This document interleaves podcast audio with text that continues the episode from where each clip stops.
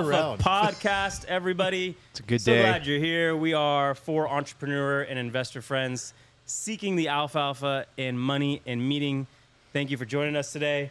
We are Eric Johansson, Armand Asadi, Steven Cesaro. I'm Nick Urbani. Hello to everyone in the chat. I wasn't here last week. I missed you so much. They enjoyed seeing the Zin pouch that represented you. I don't understand why. Why would that be there in my place? I didn't even realize we had the camera set to include Nick's chair. No, that fell out of Adrian's pocket. But it was a good representation. But you found my little acorn stash that the camera can't see. Normally we turn the camera, but it was like it was meaningful that way. Yeah, I liked it. God, last episode was such a party. Yeah, that was fun. It was Chat was fun. On fire. Chat was on fire. I was on the plane trying to like get the Wi-Fi to improve.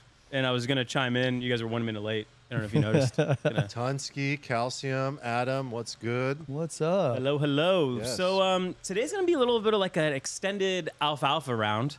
A lot of money stuff. We're going to talk about a little credit card hack for renters that Steven found.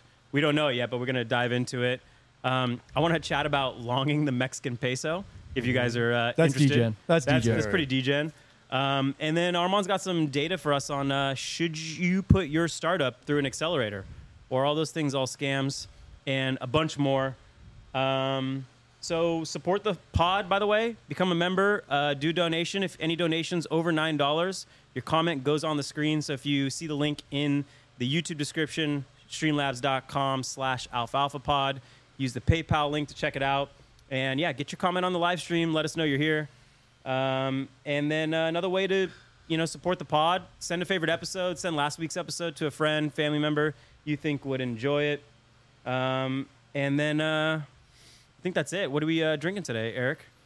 Yes. Okay, so EJ. You guys, I want to paint a picture. So I just got back from Valle de Guadalupe in Mexico. You guys have been there. It's like this wine scene just south of us in San Diego. We went for Mina's birthday, and I just want to like. Armand, you've been to this restaurant, Fauna, down there? Fauna is like a beautiful restaurant. You guys been? I don't know if I've been to Fauna, but I've been down there. Kind of know the feel you're talking about. Okay, so top tier, man. There's like really cool venues down there, and it's like this scene where they also make wine. There's like prolific winemaking. So we get to Fauna. Fauna is like I would describe it as like Michelin-starred quality. I don't know if it has a Michelin star. It got ranked one of the best restaurants in Latin America. Wow. So we go there, and it's Mina's birthday, and she made the reservation. So we go there, and I was expecting like this intimate setting between me and her. We get there, and they place us at the communal table. So we're sitting with like these other couples that are like one's from Barcelona, one's from Mexico City, and it ends up being really fun. Really, really fun. Like I was expecting the same thing, brother. Yeah. I was like, oh my God. But then it ends up becoming so it's way warm better. And yeah. better. So yeah, it's weird. So at first. I'm painting this picture just to describe this wine. So I end up sitting across from a guy who's from New Mexico, just visiting with his wife, and he tells me that he's a PhD in verticulture. What's the study of winemaking? Horticulture, whatever. Viticulture. Viticulture. Yeah, yeah. Viticulture. What's so horticulture, he's studying then? Horticulture. I think is just like plants. Damn it. So anyway, he's viticulture, PhD, but specifically in this like region of Valle de Guadalupe. So it's like the Mexican viticulture only that he's like really niched into. And so immediately I'm like, give me the alpha. Like, what do we get here? And he's like, he gets so excited that I'm asking. And he's like, okay, so what you need to know is that like the grape that thrives here is like very drought tolerant. It's like it's different than you'd find in like France or whatever. He said this is called the Mission Grape. So there is one winery that specifically does only Mission Grape and only natural. So this is like no sulfites, no additives or anything. He's like, you got to check out this winery called Bichi. So I didn't actually try it. Just bought 3 bottles and brought it over to you guys. You didn't even taste. No, I didn't even taste it. Oh, thank you for thinking of us. Blind tasting. So it was blind for all of us. But now that I've had it, we've been all over the world drinking wines. Like I don't think that the Mexican region of Valle de Guadalupe really like holds a candle to, France or Italy. No, that's not to be expected though. Yeah, so I think as I'm tasting this, and I wonder what you guys think, but like as we're drinking this is like. different, right? It's just, I like it. The Mission Grape. It's a hot weather fucking wine, man. Yeah, yeah. Very drought tolerant. And so this guy was dropping the alpha left and right. He did ask me to give him a shout on the pod. Unfortunately, I forgot his name. Does begin with a J. I think it's like Josh or Jared or something. So either way, J. He was he local? Because I was going to say Javier. No, he was from New Mexico. Oh, okay. White dude. White dude with a man bun. Just go John. Yeah, John. Hey, Jan. Jan. So appreciate the alpha. What do you guys think of this so far? I'm enjoying it. I'm a fan. It's really tart. Steven said, I might need to switch to beer. It's punchy. It's juicy. But it's big. That you found like a local wine that where you were at, and it was like unique to that region. We could taste it out. Yeah, I was. Like, you guys have been there before. It's like there are wineries all over the place, but I think more like the real alpha for me is like it's about the vibe down there. It's not about the wine, but the vibes are immaculate. The vibe is incredible there. Definitely not about like world-class wine. Yeah, but this is good. There's something that I've been told. I'm going to butcher the reasoning, but there's a lot of like salt in all the wine, and it has to do with the soil down there. So there's like a peculiar flavor you get from Valle wine, which some people either really like or don't. I'm kind of in the middle, but this one's great. Can I just say Fauna, by the way? Awesome experience. Armand, you've been there a couple times. Yeah. Amazing like service, amazing atmosphere, food, delicious. The cocktails. Mina and I were just like doing whatever we wanted down there. Like I didn't look at a price of anything, but I did look at my credit card bill this morning just to see like, okay, what kind of damage? Can I just tell you? All-out dinner. All-out dinner. $80. 80. Really? 80. Wait, each? No. What do you mean 80? For the bill. Wait, how'd you do that? We ordered everything. Oh, my God. We ordered everything. It was $80. Holy shit, man. We were drinking nonstop. Did they mischarge me? Yes. Yes. I don't know what happened. No, they did. I think I went all out, and I was blown away that it was like $200 for two people. You know, I don't know what happened. I don't know what you did for 80. It was like a Monopoly bank error in my favor. Yeah. Select $200. Sounds like it. But it's an incredible restaurant. Highly recommended if anyone's ever in San Diego to pop down to Fauna. Yeah. Cool. Thanks for that story, man. Thanks, man. Yeah, it's a fun little trip. Another thank you to our sponsor, ZBiotics. Hey-o. Check out zbiotics.com/alfalfa. Get 15% off your order. So as you guys know, this is one of the products that we reached out to become a sponsor of our podcast because we use it so much. It's a pre-alcohol probiotic, helps break down a toxin that your body creates when you drink alcohol called acetaldehyde. You might see other products out there that talk about rehydrating you with like vitamins, electrolytes, but that's not what causes that nasty feeling in the morning after drinking. It's from this toxin. So ZBiotics has been really good for us. I think the best alpha we've shared. And man, did it help me on my trip last week. So I was in New York for a work conference. And as you guys know, these work conferences are kind of intense, right? You know, super intense. You go to the show. You might have some meetings booked throughout. You go to the show. There's usually a bar in the conference, like where all the booths are. And so you run into people. You have a drink. And then you have a lunch meeting. And then you might have another meeting at cocktails. And then you have a dinner meeting, and you're kind of just drinking throughout, and it's a 3 or 4 day affair. And so you can imagine on the second morning, the third morning, the fourth morning, it'll catch up to you. And as I'm approaching 38 years old this year, my mornings aren't as frisky as they used to be. So anyway, I brought I brought 3 ZBiotics for each 3 nights, and then I packed a few extra just as like a safety cushion, just in case. Yeah. I lost one on the way somehow. Of course. And protected me throughout the whole trip and felt amazing. Was able to get through all the meetings, had all the energy you normally have when you didn't come back looking like death. Yeah. Which is normal for like affiliate summit type events. Yeah, so. Totally. So I don't know. I want to give a special thank you too, because I had a pickleball tournament in LA this weekend, which you won. And I did win it. Hardware. Thank you.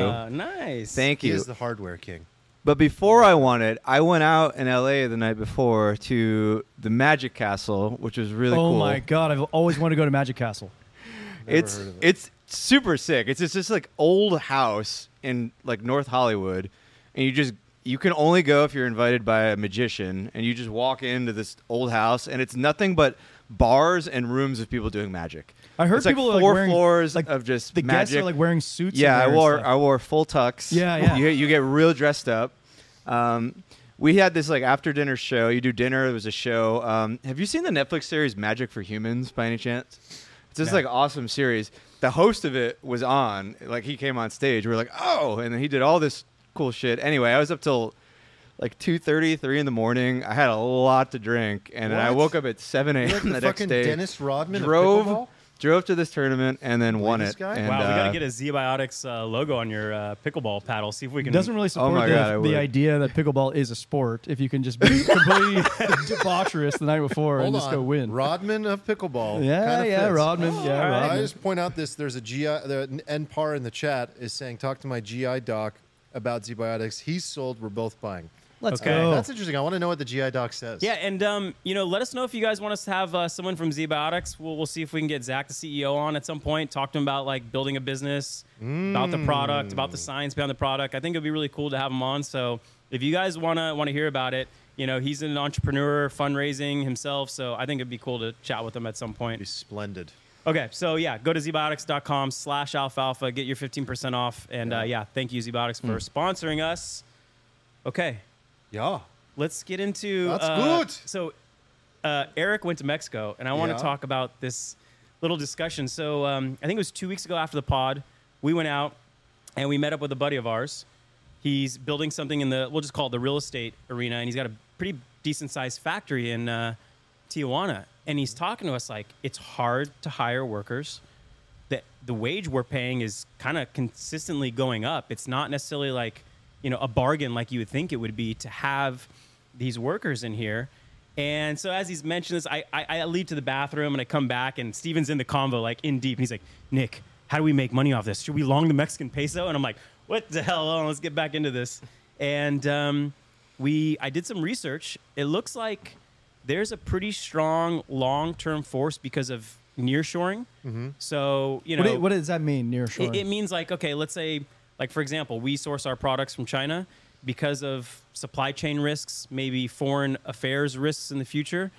You may want to put your manufacturing near your country. So the best place for the U.S. is Mexico. And if I found great factories to manufacture the same products, I would most definitely have it be done in Mexico. Edify and vouch for you personally. You've been saying this for like 4 or 5 years. Yeah, I mean, like that exact statement. I think we talked about it on your podcast and when I was doing e-com too. Like for the four of us, you know, we were just laughing. Like, why isn't Mexico a manufacturing powerhouse? Yep. They have the biggest market in a driving distance within them. They just can't put their pants on straight to like get the human capital. And I've talked to factories down there, and they are missing that like just the experience of what it takes to scale manufacturing. But it's growing. So our friend is an example of he's building factories there. Tesla is building a factory in Monterrey. And then I think Samsung, my friend, I was texting my friend, we were talking about long in the Mexican peso. He said Samsung just dumped another $500 million to put some factories there. So there's this long-term trend of anytime you need to build there, you need to sell your dollars or your local currency for pesos to build the factory, to hire your workers. And that puts pressure on the USD Mexican peso pair. There's also some other things going on, like I looked it up. And hasn't it performed incredibly well over the last, say, 3 years? Jordan, can you pull the chart? Do we have a chart for this? I have a chart of the peso already. I pulled it up to look at. Believe it or not, I haven't looked at a chart of the Mexican peso before because it's not something I think about. Since like let's call it mid 2022, it's like up only. But if you look even as far as like right past that COVID drop that you saw in the stock market, it's been kind of up only from there. And outperformed many currencies. Yeah, absolutely. So there's a few other things at play I'll mention, and then Steven can get into the chart once we have it up. But the biggest thing is like remittances are a huge thing. So people come to these from Mexico to the U.S., they work, they send money back home, it gets converted to pesos. The other thing is their monetary policy, their interest rates. They took their interest rates from 4% to 11%. And right now, our Fed funds rate's like 5% and some change. So you see this like big. So there's a demand for pesos. You want to invest there to capture that yield. So potentially. So I was thinking of like, well, how do we potentially play this, right? And one way is you could just simply swap, right? You could open up a bank account in Mexico, put your dollars in there, swap them to pesos. There's futures contracts. There's options contracts. I don't know anything about those. I don't know the like unintended risks of those. But Mexican government bonds, I think the 5-year goes for like 10% yield. God, I want to look at the term structure. So like a carry trade could be interesting where you borrow in U.S. dollars and you buy Mexican government bonds. It's positive carry? Yeah. It's real positive. This could be the trade of the century. You look at like 5% cost to borrow, let's call it. 6% cost, you earn 10%. And if your bet is that the Mexican dollar is going to appreciate against the U.S. dollar, then, you know, you're up on the yield spread. And yeah, you're making money on the yield plus the currency translation. Now, here's the risk as far as I understand. Like, they've definitely gone ahead and aggressively rose rates, you know, more aggressive than we have. They may need to pare those rates back at some point. But then, you know, your bonds would go up in value if you held those and they cut interest rates. Right. The other big exposure that they have, the Mexican peso has, is to our economy. So if we go in recession, you know, the peso could lose some ground. I think Jordan's trying to pull up a chart because I rugged him. I forgot to put it in the show notes. He's like looking for it. Let's see if I can find a way to share this.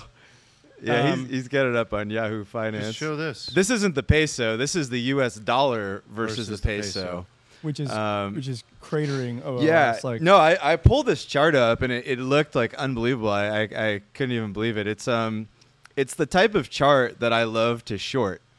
It's got this setup where you see like sort of a sharp run above a high, and then the chart like rugs everybody and then dumps. Like those are beautiful setups. You trap like a lot of people who went long, and then you hop in on the short side and you make a lot of money. I mean that's a good looking chart. Like I would sell the shit out of that chart, aka buy the peso. It does seem so obvious, right? Like why don't we just build everything there and drive it across the border? We make everything on boats and well we don't make it on the boats. To bring in another person we've talked about in the past, Peter Zion is kind of like long-term generational, it's all generational long on Mexico, just because he said, listen, the U.S. is particularly set up. If there's risk for China's supply chains, if there's any issues with Taiwan, like Mexico is the one, you know, their demographics are good. They have cheap labor as of now. And if they can get their act together and set up manufacturing hubs, then they'll be the biggest benefiters of like a long-term, you know, generational bull market in the U.S.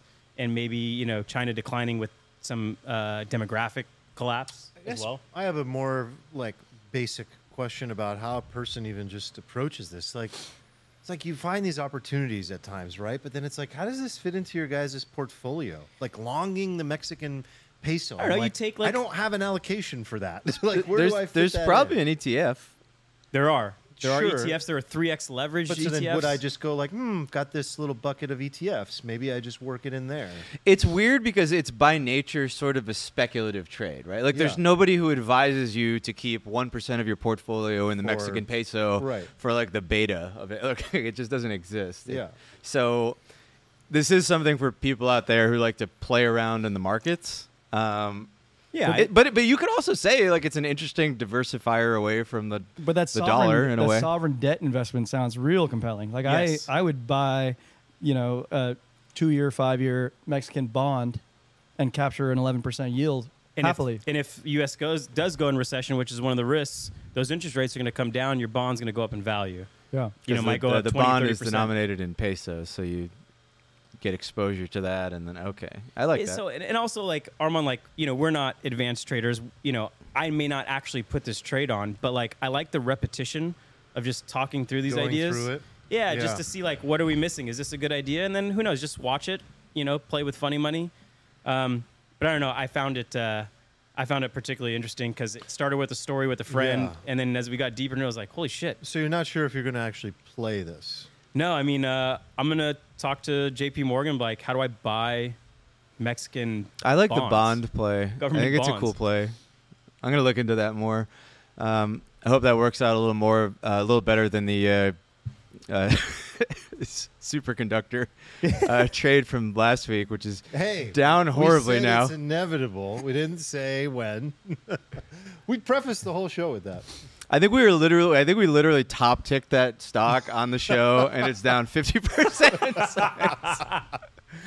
And normally I would buy options, but I was kind of in a rush, so I just bought spot, and so my losses were not limited. Really? See, I wasn't ready to buy it. I wanted more news. I'm a bit of an aper. I don't know if you know this about me. I would have rather waited till I bought a little bit too late with the certainty that this whole thing is actually happening. I take exact opposite approach. You always, I think, whenever you have a thesis, you always buy it. Yes, there was. There was a thesis. There was a thesis for the investment, but there was no proof that the technology was a narrative here. It's not enough. Of course, but if you take that approach, the whole point is you buy before you have done the due diligence. Because you have an idea, you buy. By the time you've done the diligence, it's gone. It's gone. I agree with Steven. You ape first, and it gives you skin in the game too. You own a thing, and you're like, I should be knowledgeable about this thing. And I actually want to give you more credit because most things are not like this. But when you mentioned it, I was looking at the options chain, and within a day,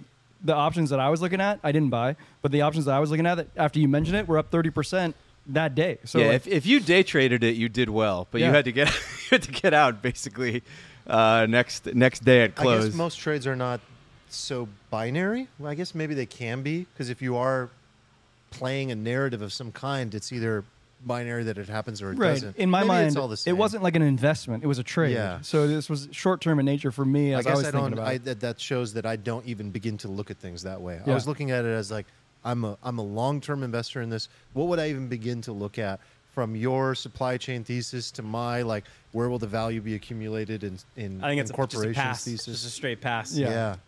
It looks pretty grim, by the way. I don't know if you've seen the latest news coming out about it. This happened in March, and it happened again in June.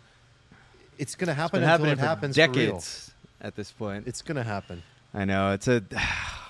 I'm sad. It injected me with so much hope for the world. I know. There was a day where I was walking on air because of this. I was so happy. Wait, so can you update us? Where do we stand on the superconductor material? Because I was seeing videos where these elements were standing up straight, levitating in a way. Yeah, I think it's just a basic kind of magnetism thing. This is way beyond my pay grade. But there were people who thought that what it was doing wasn't actually possible without some superconductivity, and then apparently that is.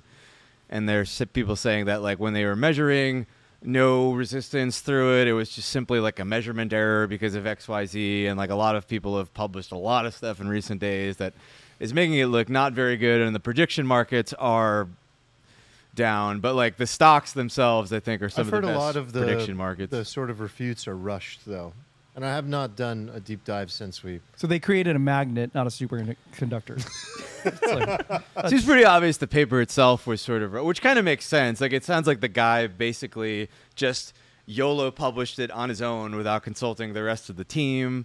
And then people all kind of just piled in and rushed to kind of do some stuff. And it was just a gigantic mess. But first, trying to get in line for that Nobel Peace Prize, maybe. Yeah. I don't know. But maybe something that happened in this process will be a thing that actually kind of nudges the boulder downhill and gets it rolling in a way that's only apparent when we look back on it 5 years from now. Yeah, it creates a little mini bubble, and resources and money float into it, and hopefully something good comes out. But as of now, not looking good for the flying cars, unfortunately. Okay, so flying car trade, bad. Yeah. You want to talk coin at all? Ooh, he's not sure. I do. I don't have the visuals for it. Oh, you rug Jordan on the visuals? I decided I wanted to kind of pile on your describe it. Most people listen anyway. I mean, a lot of people are watching too, but it's okay. It's a hard thing to describe. Well, I was trying to give a kind of Doge-esque presentation on how to get into something. It was the Professor Steven. Yeah. Damn, I want that. I feel like it's going to be just complete nonsense without a visual for somebody to represent. We got to bring Professor Steven back. Yeah, we can punt it. It'll be down only until next week anyways. So.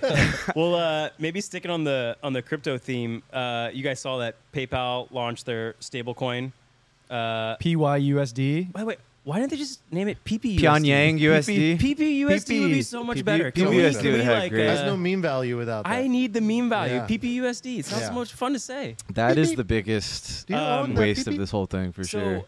You know, I think people commented first, a little freaked out. They're like, oh my God, PayPal has the ability to like delete your account, censor your account, stop it. And then, you know, people realize that, like, Circle has that with USDC. Like all these stablecoin smart contracts kind of have those capabilities.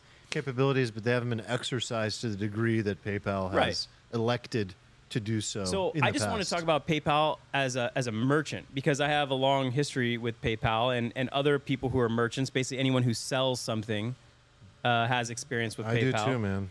And I think what you'll find is like a mixed relationship. So we have an e-commerce company. We sell stuff online.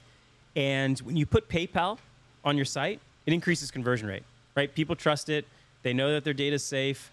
It's a few clicks to purchase something.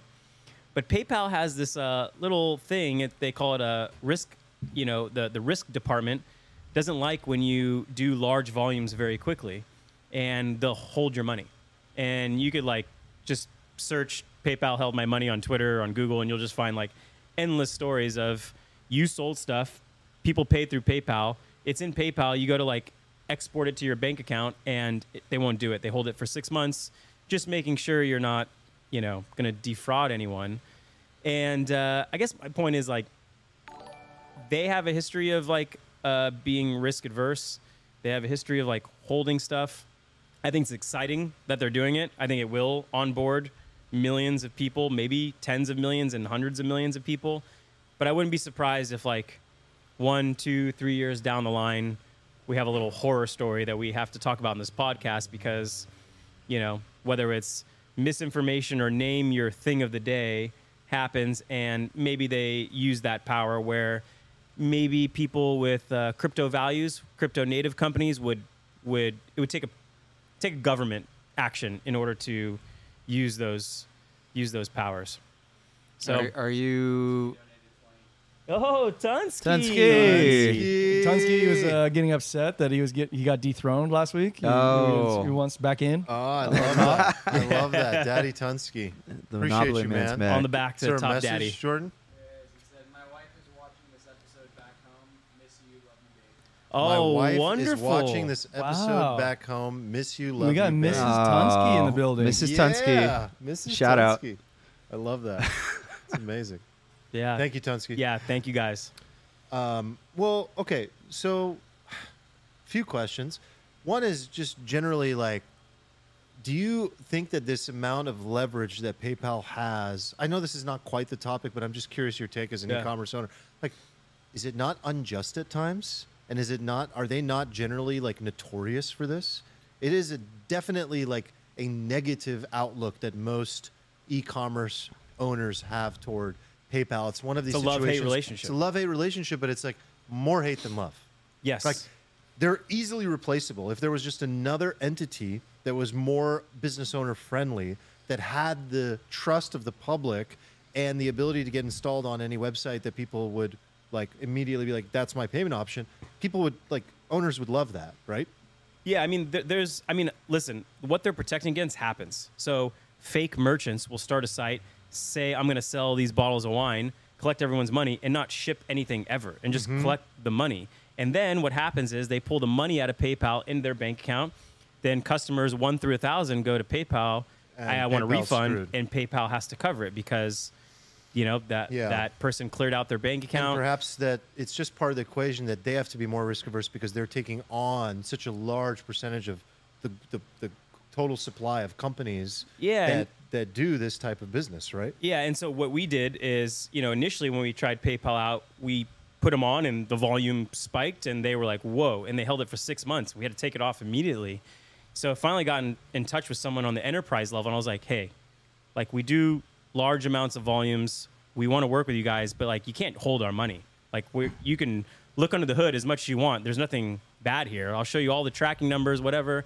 And so we went through like an enterprise level underwriting process. Yeah, where I never got to the enterprise. So does the stablecoin solve that problem, or like what does that do for anybody? Like, does it just increase demand from like crypto natives that can like now buy things using crypto? Like, yeah, nope. That was my next question. What does this do? Yeah, like what's the actual outcome? Why are you guys excited by that? It doesn't do any onboard people. Look, it's just yet another sort of like litany of leading indicators that regulatory clarity is coming.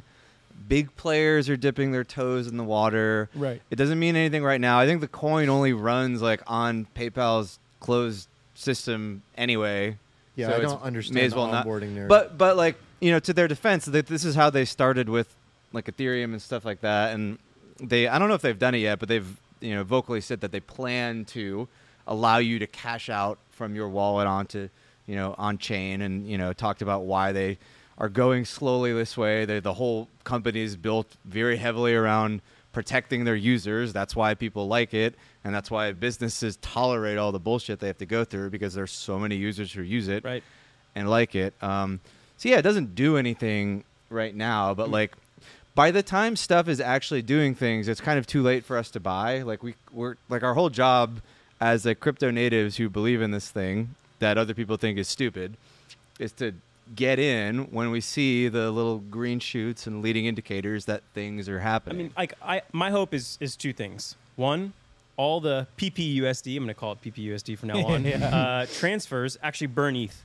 right? They become like a big burner of ETH. If you look at like what ultrasound.money, you know, Tether transfers are on there, USDC's like in the top 20.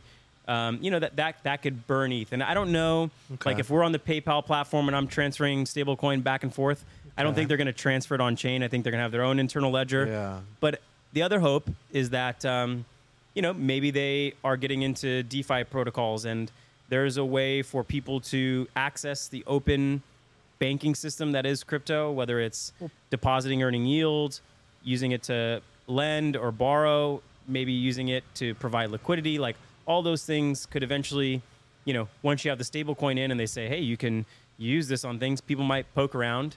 Yeah. And just like there's a Web3 wallet in your Coinbase app, maybe there'll be something similar in the long run. So it's like similar to what Robinhood might do, or more like Cash App. Yeah, maybe like OpenSea will eventually price stuff in their stablecoin. But the biggest hope is that it just burns ETH. Yeah. Right? Yeah. We like burning ETH. Yeah, I mean, have you guys seen Ryan Sean Adams, is a co-host of the Bankless podcast, obviously a friend of ours, the pod is. And he's been using this analogy that I've been really liking, which is that ETH is oil. Like in order to use the infrastructure of the crypto economy, you need ETH, which is true. Like you need gas in order to you know, fund these transactions on your contract. You need it to send things back and forth. It's kind of like the base pair of a lot of things, other currencies on there. And if you think about it, like oil is the better analogy versus say like currency. Like ETH isn't going to be a currency, but it will be the oil. Like if you want to build infrastructure in the physical world, you want to ship goods, you need oil. You want to build infrastructure like bridges and roads, you need oil. And so I'm kind of liking this analogy recently. I think the Winklevi twins kind of had like first claim to it. But, yeah, years ago, that was like their claim. Yeah, yeah. But I'm kind of liking it. And so that's always, yeah, that's always the analogy I use for people. I agree with you, but I also think, I actually thought about this over the weekend, I guess, but like, if you want to like invest based on that, that's like a very long-term game. You need like more and more settlement on the ETH blockchain, which would ultimately drive the demand for this oil. And that would be like that would really take a long time. I think like we're probably projecting the price of ETH goes up higher than it was, you know, a couple of years ago. And it's like, for that to happen, it's not based on the usage. It's based on this narrative that like ETH is kind of like a money or something. PayPal's going to need ETH to move their stable coins around, you know, and they're going to need it to buy it up themselves. They need to like hold some oil if they want to move things around, build infrastructure themselves. And so, yeah, all things bullish, I think. Yeah, I mean, you would agree that if the market thinks a particular commodity is going to be highly in demand over the next 5 years, speculators would come in and front run that demand, right? And buy it up and drive the price up. I think you're now speaking my language. I'm saying the same thing, only that it'll be the speculative demand that drives price to the place that we want to see it, not like this long-term use case as you're sort of laying it out. Yeah, yeah. This ties into what we were saying a couple minutes ago, which is that like by the time that adoption is already there and the stuff is actually pushing the demand, well, the market has probably already adjusted that price, way up to reflect that. Kind of maybe sticking on the Bankless theme. Did you guys see our buddy David Hoffman published an article saying that this might be crypto's last cycle? And I think what he's implying is like big cycle, like big up, big down, or maybe big down and then big up. And I think his argument was essentially, and he wrote an article on it. You guys should check it out. His argument was that like the regulators and the institutions, it may take time, it may be painful, but we will win over time. It may take longer than we think, but eventually crypto will kind of move on.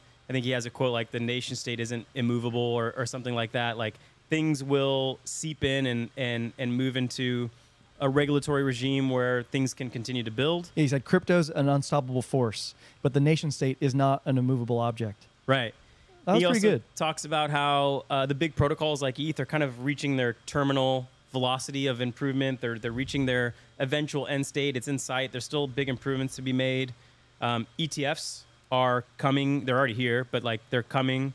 And so the way I view it is like the ultimate boss of people to buy your bags to me is like an ETF in which any retail trader, meme trader, financial advisor, big institutional money manager can, within the accounts that they're used to having their cash, within a few buttons, buy your asset.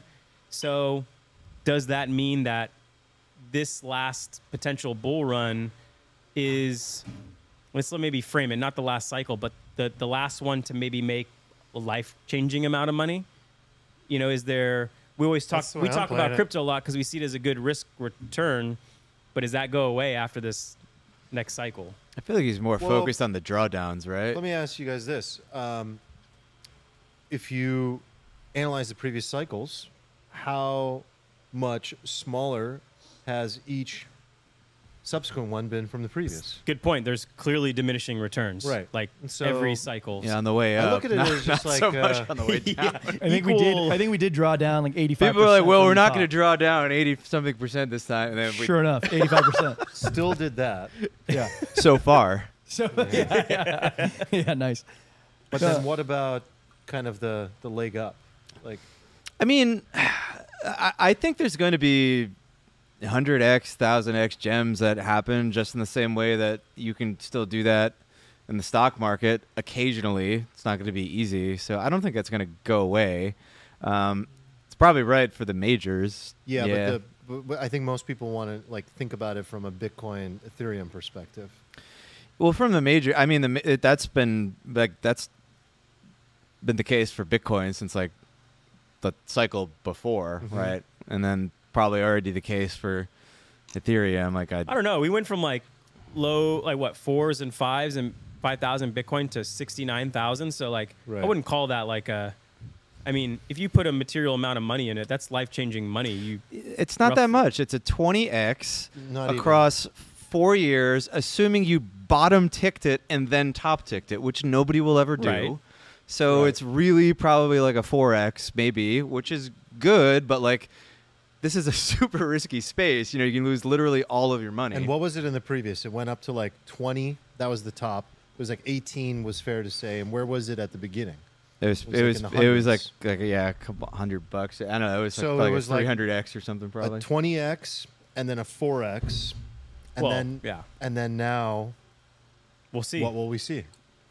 I don't know. I think Hoffman's onto something for sure. I think the idea is correct that like you're not going to get these like monumental life-changing returns in the cycle after this cycle. I think we can all assume that that's correct. Well, we assume there'll be going to be cycles, right? I mean, the stock market trades in cycles. Of course. The economy moves in cycles. Everything moves in cycles. He's used this term in the past. He calls it legit bait, where he says like he wants everyone to click on it, but he's not lying. Like I think he's probably factually correct that each cycle is going to be less, like it's going to be muted compared to the previous. But like, and I think we agree, it's insane to think that we're not going to go through cycles, because like even real estate goes through cycles today. Like, yeah, that's important. I don't think anyone's looking at that word in that way, but also less volatile, right? Yeah, like that's also part of the equation. I would bet a lot of money that ETH has a 75% drawdown from the next top. Like, is that considered a cycle? Like, a lot of people would be like, "That's pretty bad." That's a massive cycle. Would, from that low point to the next high point,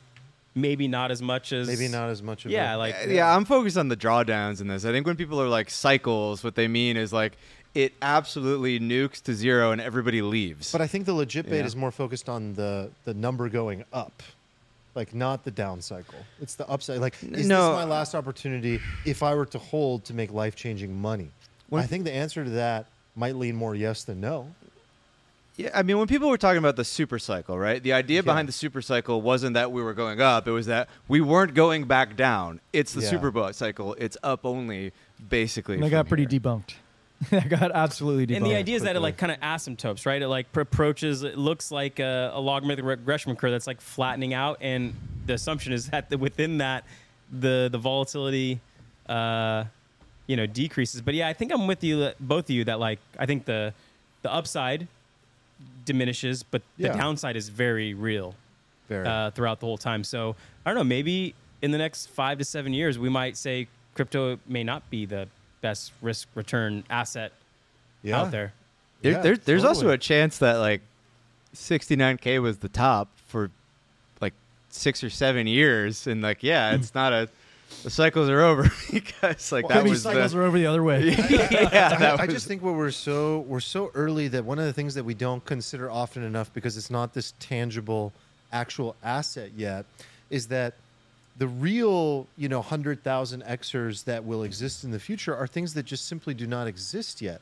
Like Bitcoin and Ethereum are the top dogs today, but there's nothing here to say that these will be grandfathered in forever as number 1 and 2, or that, okay, the big thing is like ETH's gonna, usurp Bitcoin and become number 1. Like that's the thing. It's gonna flip it. Okay, fine. That's still not nearly as exciting as the idea that like there's something that doesn't exist yet that will be a superior technology that's a better oil. Like there's oil, and then there's the renewable energy version of it shows up in 10 years. And if we miss that, that's how you miss the life-changing money of the future. You may be missing the last cycle for Bitcoin and Ethereum, potentially, but you will not be missing if technology and digital currency is the future. And by digital currency, I mean it in this way that it also can be infrastructure and oil and all the things that we build on in Web3, it would be so silly to believe that this is it. It would just be stupid to believe that.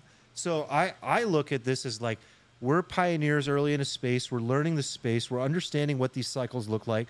You can better differentiate what a shitcoin is from something that might actually have the potential to be a currency, or something that people build on, or something that's like actual blockchain technology that's important to a community of people. And then you can go, yeah, this is something I'm willing to bet on. I'm curious what you think about that, Steven. So I kind of think the era of like the 1000x shitcoin is like largely over. The shitcoin, yes, but do you like more? And also the ability to invest in like the infrastructure of the future, like the Ethereums of the world, is sort of over. It's like landlocked. You really think that like there's no way to come in and develop something that migrates the developers over and the users over in the future? Well, here's what I'm saying. It's like once you lay all of the groundwork of all the infrastructure and you've already bought all of that stuff and it's already gone up like 100x, what's the next phase? It's probably building products, right? It's probably building apps. It's building stuff that's like more user-focused. We're already in a phase right now where a lot of that investment, even in crypto, is happening at like the VC layer. Yeah. So people already aren't getting access to that stuff. It's already like mimicking the real world. And one of the problems with the stock market for the average Joe is that you're not getting into this stuff like the Series A stage, right? You're buying it when Coinbase IPOs and everybody dumps their bags on you, right? So the hope would be that in crypto, we figure out a way to take that element that we have in, real life TradFi with our, startup companies and we mold that with the token model using some sort of regulatory framework that makes sense, and then people can still get these 100x, 1000x gains, and that's not, you know, only the domain of VCs, right? I think there's a good chance that happens, and in the future, if you want to get that, that's probably where the bulk of that will happen. But there is a chance that just that does kind of get captured by, you know, the traditional forces in a way. I do think that the accumulation over the next 5 to 10 years is in the app layer, and I think that Ethereum is where, obviously, there's so much building happening, and Solana too, like I mentioned last week or whenever that was. But I think I'm talking about something in the future that is a massive, you know, order of magnitude better technology than what we have today. Yeah, I mean, there's definitely like allegories to what you're talking about. Like you just think of Friendster, MySpace, exactly. Facebook, TikTok. Like been meaning to make the analogy of like .com and social media. Yeah, it totally happens. It happens. But I don't view Ethereum as an app, like an end user app. I think of it as like TCP/IP protocol, where it builds up so much network effect from the developer side, on from the apps, from the institutions, from the users. More akin to like cloud infrastructure. It's like oil, right? Okay, so if it's like AWS, for example, right now Microsoft Azure is fucking dominating, and is going to continue dominating because it's driving all of the data scientists and AI developers to build on Azure instead of AWS. And Google Cloud is doing quite well finally as well. You guys can't take it seriously when I say Azure? It's literally spelled Azure. Not everyone's in on the joke, dude. Like you have to like listen. They'll catch up. They'll catch up. Literally thousands of people listening to this being like, "What a fucking moron! Can't believe this guy's a podcast." They'll catch up. As I lift my spectacles, it's called Azure. Jokes on them. Yeah. Excuse me. But cute angry comments. Anyway, that's the way I look at it. I really like that. With our collective backgrounds, we have like an ability to be open-minded about the future, whereas like you have to be like truly, we obviously respect the shit out of Hoffman and Ryan, but like they are Ethereans through and through, and they like only see through that lens. So like we have the ability to like pivot to whatever is sort of like looking best. I mean, I see a high probability that they're right. I see like a 70% probability that they're right. ETH is the best asset I've ever analyzed in my life, and I love it today. But like to Armand's point, if something better comes out, this is what I always do, right? I'm just looking at it from the most macro perspective that I can, and if I'm being objective, I can see that, this isn't it. This isn't it. So it might not be. Anyway, it might not be. Yeah, it might not be. All right, Steven, I'm dying to get to. Go ahead, Nick. Well, I was gonna say, Emma in the chat is making fun of Armand here. She got the accent perfectly. She's literally part of the Azure Club. She typed that, and in my head it was like, "We're in the moon, hit your eyes." It's Azure. I should send them that. Let's get this last crypto thing, and then we'll move on. Oh, we got more crypto? So he wants to know, False says, where's y'all's prediction for bottom tick to top tick of next cycle for Bitcoin? So I think the bottom tick so far has been about 15K. So far. I'll put it like a 6 to 7X, like 120 to 100. To next cycle. So top tick. What does that level out to in absolute terms? From the bottom to the top, call it like a 7-ish X, so like 130-ish K.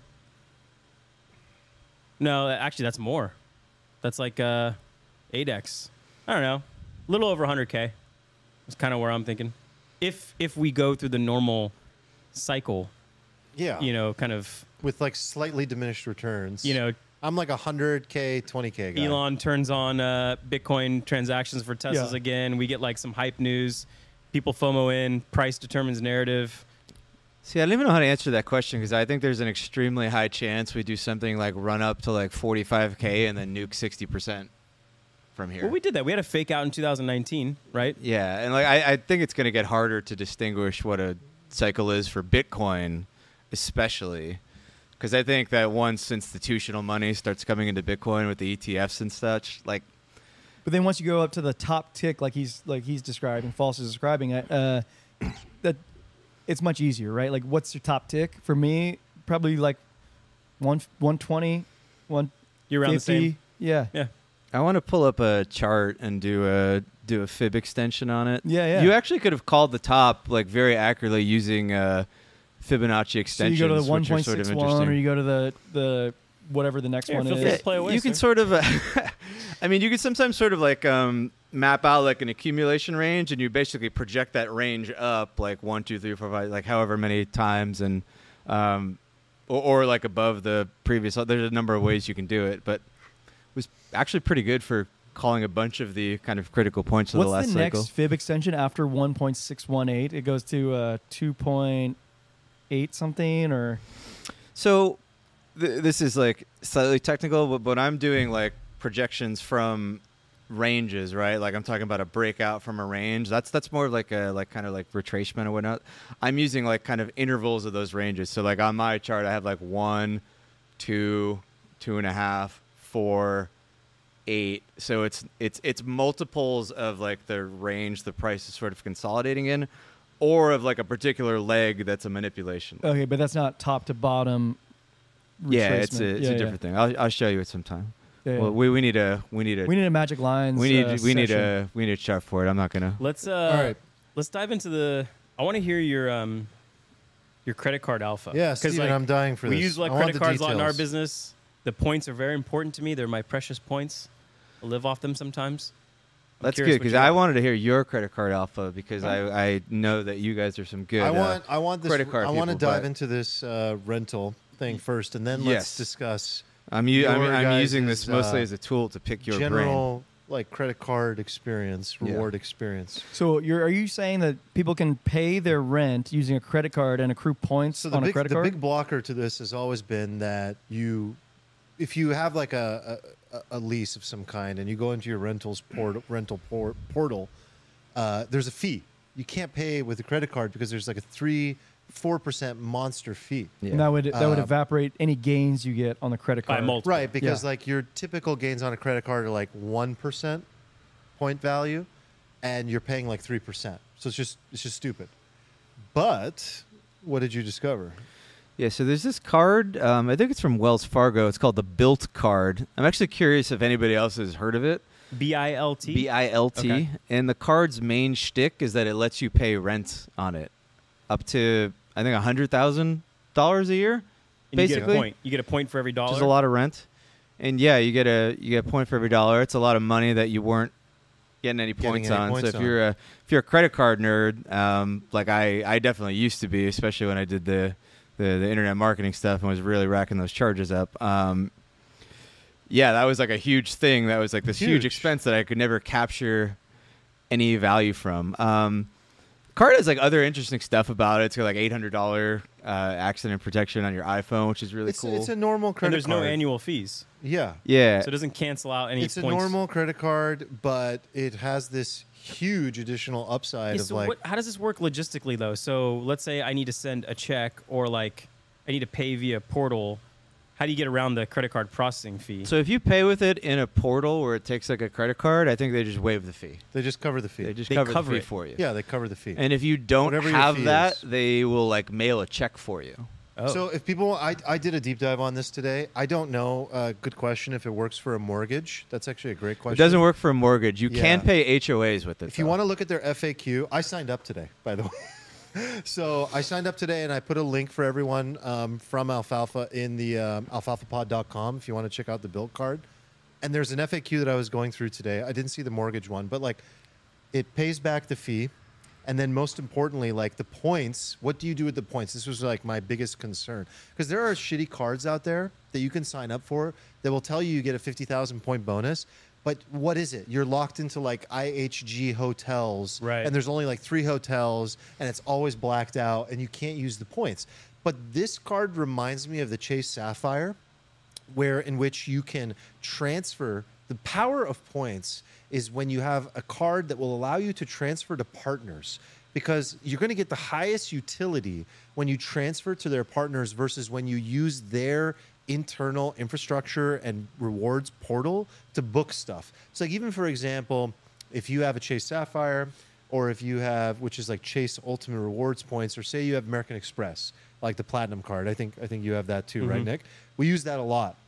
But one of the problems is using the points through American Express, you don't really get bang for the buck. Nah. And they don't even have their own platform with Bill. I mean, I think they do, but if you transfer to United Airlines, to Singapore, to Hilton to Hyatt, that's where you can get the maximum. You can get like usage. A penny and a half, sometimes up to 2 pennies. Right, you get a little more juice. Even more. But it's not even the juice you get, that like you get 2 or 3 in addition. It's more that now I've been able to transfer the exact appropriate amount I need to book that hotel stay in Sicily. And I can go onto, like, say, Hyatt, their reward system, see exactly how many I need, and then go, okay, let me transfer my Bilt points over to be able to do that, which is what I've been doing for years. Like, most of my travel has been covered, especially when I was able to expense ads like Nick. Like, oh, my God. Like, if you can expense Facebook ads, Instagram ads, Pinterest ads, Snapchats, all that stuff, like, that's where the money is, I think, man. There's, like, I mean, you know, we spend, you know, 7 figures a month on ad spend every month. So, you know, those points can rack up pretty quick. And so, you know, you can either do a few options. You can go Capital One, 2% cash back. That's a great option, which, by the way, is Spark, more like 3% because they don't issue to the IRS that payout. They don't say, hey, we paid this person out. It's not taxable income. Yes. Essentially. Really? So instead of being 2%, it's more like, bro, that's 3%. I've looked at that card. That's my card. Yes. I've used that card. And you can run it up unlimited. It's so good. Unlimited. I wish I could use that. So I like these cash back ones, but Tunsky brings up a point. He says, what if you just charge yourself rent? If you're a homeowner, charge yourself rent and rack up points that way. Is Tunsky advocating for financial fraud in our chat here? I mean, let's just leave that one off the record. Well, no, I mean, it's okay. We'll edit that out and post Tunsky. We have a payment processing business, and if you want to charge it either through PayPal, there is still a fee. And anytime you charge a credit card or a debit card, there's something called interchange fee, which exists for every single charge, regardless of who you are, what institution, what kind of volume you do, and that's usually in like 1.5% to 2% range. So sometimes when you charge yourself, I mean, you could say it's between friends and family and try to get by the fee with PayPal, potentially. But yeah, oftentimes those kind of schemes like cancel the reward out. Yeah. But yeah, I was gonna say is like the cash back is a good option, but if you want to fly business class, which is sometimes like just like, stupid expensive, you know, in dollars it's so expensive. Yeah, but dude, dollars. If you do it with points, like you guys have heard of the Emirates experience with the bar, like going to Dubai or going. I did that one time. I did it too. So awesome. It's insane. We're doing a Qatar to Bhutan. Oh yeah. Oh yeah. That's what you're doing. Yeah. Oh my God. It's like worth the whole vacation. Like I could have just flown on that flight and like then flown home. That was awesome. Literally. So for people that don't know, they just look up like Emirates, you know, first class bar, and it's like people get fucking shit faced. It was a party up there. Yeah, it was awesome. Like they're just partying, and you could take a shower. There's a shower. Oh yeah, like, I did it on Virgin. I got a haircut. I got a massage. Like all kinds of haircut. Yeah. But what I'm trying to say is this is only possible if you transfer the points directly to the airline or the group that is responsible for that airline. If you try to do this through Amex points or Chase points, it doesn't work. So like it would require 5 times as many points. The other route is there are services where you tell them, this is how many Amex points I have, this is how many Chase Rewards points I have, this is how many Bilt points I have, and they'll book your international travel. And I use the same guy every single time, charged me $250 to do it. And for a flight, when I go price it out in Amex, or I go price it out doing my basic search, maybe I spend 30 minutes doing it. For a full, you know, round trip business class, it might be 600,000 points, right? Which is like $6,000 US dollars. He might find it for like 250,000 points. Right. So wait, stop. Wait, back up. You have a guy that you... There's a guy. There's a guy you pay a fee to, and he figures out how to finagle your points. It's the ultimate Naval kind of move. You shouldn't spend your time... Damn, that is a rich guy move right there. I love it. You should delegate. It's a concierge. It's a concierge for your points. And this guy has like travel agent access. He's traveling himself nonstop. We did it when we went to... Kilimanjaro. He found us the best routes to Africa. He saved us tens of thousands of points. This sounds like something that could be done by ChatGPT, though. Well, it will be. Yeah. Well, I think there are automated services. There is one that I found recently, but I did it through a test, and it wasn't as good. So, you know, there are, like, services you can pay $99 one time to or pay, like, a cheap monthly or yearly fee, and it'll go through all those hacks for you. I don't know how he finds them. I honestly don't even care. All I know is that, like, you know, out of 5 times I use them, 4 of the times it's like a significant point savings. You can get more for your buck. I'm curious. Okay, so who here is like most hardcore? Oh, I'm the worst. I'm the least. Okay, so you're out. Are you in? I want to have a serious discussion about this. Like, who's got the best? Who's got the best points alpha? Like, how you like? I want to give the 101 to people on like how to do this. I think I'm up there. I mean, the first of all, you just only do. I actually don't know like how much people. I'm talking about credit card hacking. I want to give like a 101 on credit card hacking. Spiel it. Well, I don't know who's got the best alpha. I think the main alpha is don't use your points to buy stuff on Amazon and use your points on like the best value. Accumulate like the most points. Okay, that's just like your bonus hopping amongst cards and like you probably want to just there are people on YouTube who have massive followings and all they talk about is like this credit card hacking. Yeah, I follow all of them. And it's like it's kind of insane like how much value they're able to get. All right, honestly, let me give my quick like I want to hear your version of it. Okay, so I currently probably have like 22 credit cards. What? You have 22 credit cards? I'm pretty sure. You're talking about across. I was going to shock you guys. Across the businesses, 22. I haven't had that much in aggregate in my lifetime.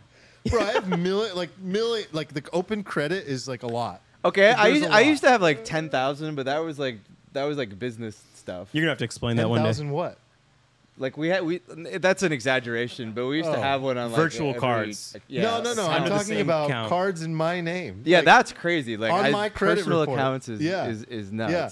So why I started because it's amazing. Because first of all, not financial advice. Do you have a George Costanza wallet? I'm just imagining that sign. That episode in Seinfeld is a huge, thick wallet. You know when you buy like a tie and it comes in this box? I have one of those boxes, like a little with just stack of credit cards. Old school Rolodex. Rolodex. Yeah. So the first key to this, first of all, the first key to this is like. I can't believe I was shocked. I used to have like a binder, like where you had. You remember you used to put the photos in, like the old school photos. I had one of those for cards, and I had like a bunch. I'm picturing like baseball card binder, like just like side note. Binders give me PTSD. I was in this group once with somebody who would show up to these meetings, and he had like an old school binder with like paper in it, and like I would get PTSD looking at him from like school, like a trapper keeper. You just like any binder, it gives me PTSD. So. I loved school, for the record. No, so first, no, but serious warning. You don't want to get into a situation where you don't know what you're doing and you're opening credit cards and getting into debt. So rule number 1 of credit card hacking is never have debt. Never carry debt. Never, ever, ever, ever, ever.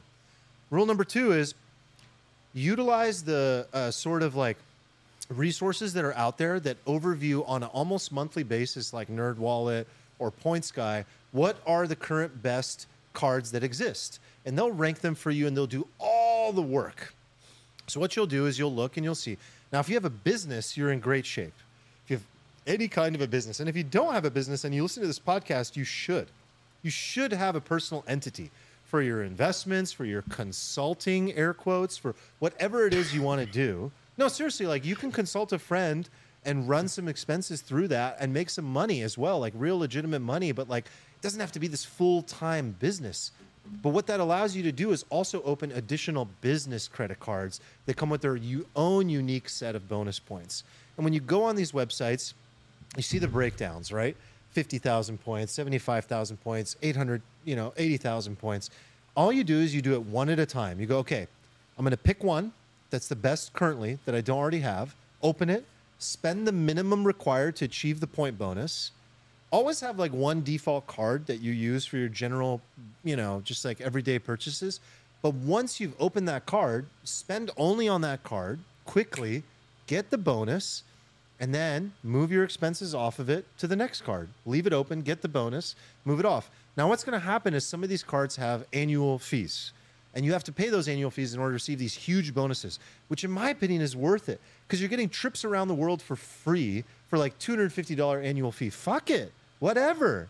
So what you do is when that annual fee time comes up, you always call and you do one of two things. You say, I'd like you to waive my annual fee for a year and I'd be willing to stay on the card. Usually they do this. Or you say, If they say no to that, then the next step in the equation is, I'd like you to downgrade me to a no-fee card. Almost always, they will have a card in their portfolio. Like, there's a Sapphire that's a reserve, there's a Sapphire that's a regular, and then there's like, sure, we can downgrade you to the Chase Unlimited or to the Chase whatever the fuck it's called. And they'll downgrade you to that. And that's a zero annual fee card, and you keep it. Oh, yeah, those are gone. You got them. That's done. What you're trying to do, though, is not close the credit card because that's detrimental to your credit score. You want to try to keep these open if you can, because then you have a higher credit utilization. You have a lower percentage of utilization ratio, which is better for your credit score. So you just keep doing this, and then you move on to the next best thing. You get the bonus, you accumulate, and then you always transfer to the partner that is going to give you the best juice for those points. And there's a lot more that I'm happy to talk through with people in the Discord. But the thing that most people get wrong is that they only do it like once in a while. They're like scared to do it. It's like, no. You should always be looking to see what's the next best thing. Never carry debt, so you'll always qualify. Have an 800, 750 credit score. You'll always qualify for the cards you want. Like, you know, I just got the Bilt card today. It's no big deal. So it's like, don't carry the debt. And then secondly, like, keep moving, like keep exploring what's new and what's next. And you do at a point where like maybe you have too many and you need to close some down, and that's okay. But like you want to keep the cards open for as long as possible. So if you need to close a card, go to the oldest card maybe, you know, and close that down instead of the new card. Wait, why keep them open once you've done the bonus? So I just said a few reasons. One is you want the history. You want to show that it's there, and you're making, like, it's open and it's available. So you keep knock the credit score, is my understanding. Right. So what's happening is your credit score is primarily based on one thing. Most people think it's like on-time payments. Definitely is that. It's definitely inquiries. But the biggest thing is utilization rate. How much available credit do you have, and how much of it do you use? And the lower that percentage is, the better your credit score. And it's a very important factor. Oh, so the more open available credit, like, you know, when you open a card and it says, well, your credit limit is $20,000, you want that $20,000 to stay. So I have a lot of credit limit open, available. Now, you're considered a riskier person, because if you become a fucking degen overnight, like, you could be like, oh my God, I'm going to Vegas, and start spending money. 10 million, yeah. 10 million, you know. So, you know, again, be careful. Maybe, like, yeah, just be careful, please, with this. But follow the pros. I'm not a pro. Follow Points Guy. Follow Nerd Wallet. Follow those channels. I have an autistic friend, in like a good way, autistic. He's like so goddamn concerned about all this shit. He literally like opens them, spends his credit limit on gift cards, does something with the gift cards to like squeeze out alpha here and there. Like, he's like all about it. I think Tunsky brought up that same. That same idea, but I don't know how people gamify this shit. But dude, as False is saying in the chat, it's fucking free money. Free money, man. Or free experience. Like, yeah, it is, know, in terms experience. Of like, Tunsky doesn't think 22 is that many cards. I want to know how many apparently Tunsky has. Tunsky, how many cards you got, bro? 23. MJ. Yeah, exactly. As Adam said, you want to keep the oldest accounts open, average length of the card, and yeah. So. What, you know, you could do that's really funny on the Bilt. This is something I would have totally done when I was younger. I think on the Bilt card, on the first of every month, they have like a double points thing, and they give you 3x on like on dining. So on that day, it's 6x, right? So if you're talking about transferring points to airlines, like that could be the equivalent of like 18%. Is that the day that you take us all to Cowboy Star? That's the day I take you all to Cowboy Star, put it all in my card, tell you to Venmo me. I'm just waiting. I write it off as a business expense. I collect all the points, 120%, and I profit from dinner. And then you Venmo request us. Yeah, right after. Yeah. That's 24-year-old me. I had a friend a long time ago that would always be the one putting the card down and Venmo, and the Venmos always had a little extra juice on them. Yeah, everybody has that. Everybody has that guy. Oh, everyone has that guy. Everybody has that guy. I think we'll close out unless anyone has anything to add. But I did want to say I put the link to the card at alfalfapod.com for people that are curious for the Bilt card. Armand, before we kind of wrap up the money section, we'd love to hear more about the accelerators. I want to make sure we touch on that. I have some more stuff too. Cool. We can fit it in. Yeah. But I do want to fit in the accelerator stuff if we can. Are you ready? You want to do it now? All right. Let's do it now. Let's do it now. Do it now. Yeah. So I've mentioned on the pod that, like, the startup journey. So first of all, the startup journey, you know, I'll never get tired of saying it, and I hope you guys don't get tired of it out there. It's chewing glass and staring into the abyss. Oh, fuck. You and I were in it today, brother. Fuck. Yeah, it's intense. It's intense. And so I have been in the process, as I've shared on the pod, and maybe you're new here, but I run a startup called Steno AI. And this is a company that I am going down the path of, like, venture-backed and fundraising for. And some of you are investors in it. Thank you. And, you know, it's quite a journey. And as you go down this path of talking to these funds over this last year in this market, it's been very interesting. It's been incredibly... So what I did early on in the year, I'll just, like, quickly TLDR it, is I went out to all these funds and I did intro calls. And I quickly tried to find out what it is they're looking for. Are they actually writing checks? And how do I position Steno in a way that is worthy of them leading my seed round? And what I quickly found is that it's a difficult market. Some of them are not very good at giving feedback, and that the best route right now appears to be going to an accelerator first to get some leverage. There's many reasons to go to an accelerator, but one is that you're in an immersed environment for like 12, 13 weeks doing nothing but working on your fucking startup. You get investment, and you get an incredible network, among many other things. Now, Nick and I were talking recently, and, you know, when you think of accelerators, there's so many of them out there. But the biggest ones are Y Combinator and Techstars. And 500 Global, I would also put in, like, that biggest of all. And there's some FUD going around at times on Twitter and in conversations with people. It's like, these accelerators, all they do is they just, you know, they take a huge chunk of your company, and they give you a small amount of money, and that's it. Give you office space and maybe some connections. Know, it's like some connections and take like six, seven, 8% of your company. Well, it depends. Well, there you go. It depends on the accelerator. And they're all different. They structure their deal a little bit differently. But there's this FUD. And for those that don't know, that aren't in the crypto space, fear, uncertainty, and doubt. It's really just like casting doubt on this being a good path for you as a startup. But as I've said on the show previously, I think that if you have an idea right now and you believe this idea is worthy of investors, and you want to go the path of investors in general, an accelerator, I believe, is a phenomenal path. But I've been saying this based on, you know, gut feeling, right, and like what people tell me. So ironically, I was on Twitter, X, the other day. I still can't say it. It's like, I was on X. It's awful, but it doesn't make sense. Don't get me started right now. Okay. I would like a grind my gears segment of you know, maybe potentially just shitting on X. Somebody posted a screenshot on X of, like, from their wife or something. It was like a text message like, "What the hell is this X premium charge?" Oh my god. Yeah, I want a little Steven grinds my gears on this. So yeah. What was You were talking about accelerators, and then you saw something on Twitter. Oh yeah. So ironically, synchronistically, as Nick and I were talking about, like, what is this FUD going around about accelerators? Someone posts this thing from PitchBook.com.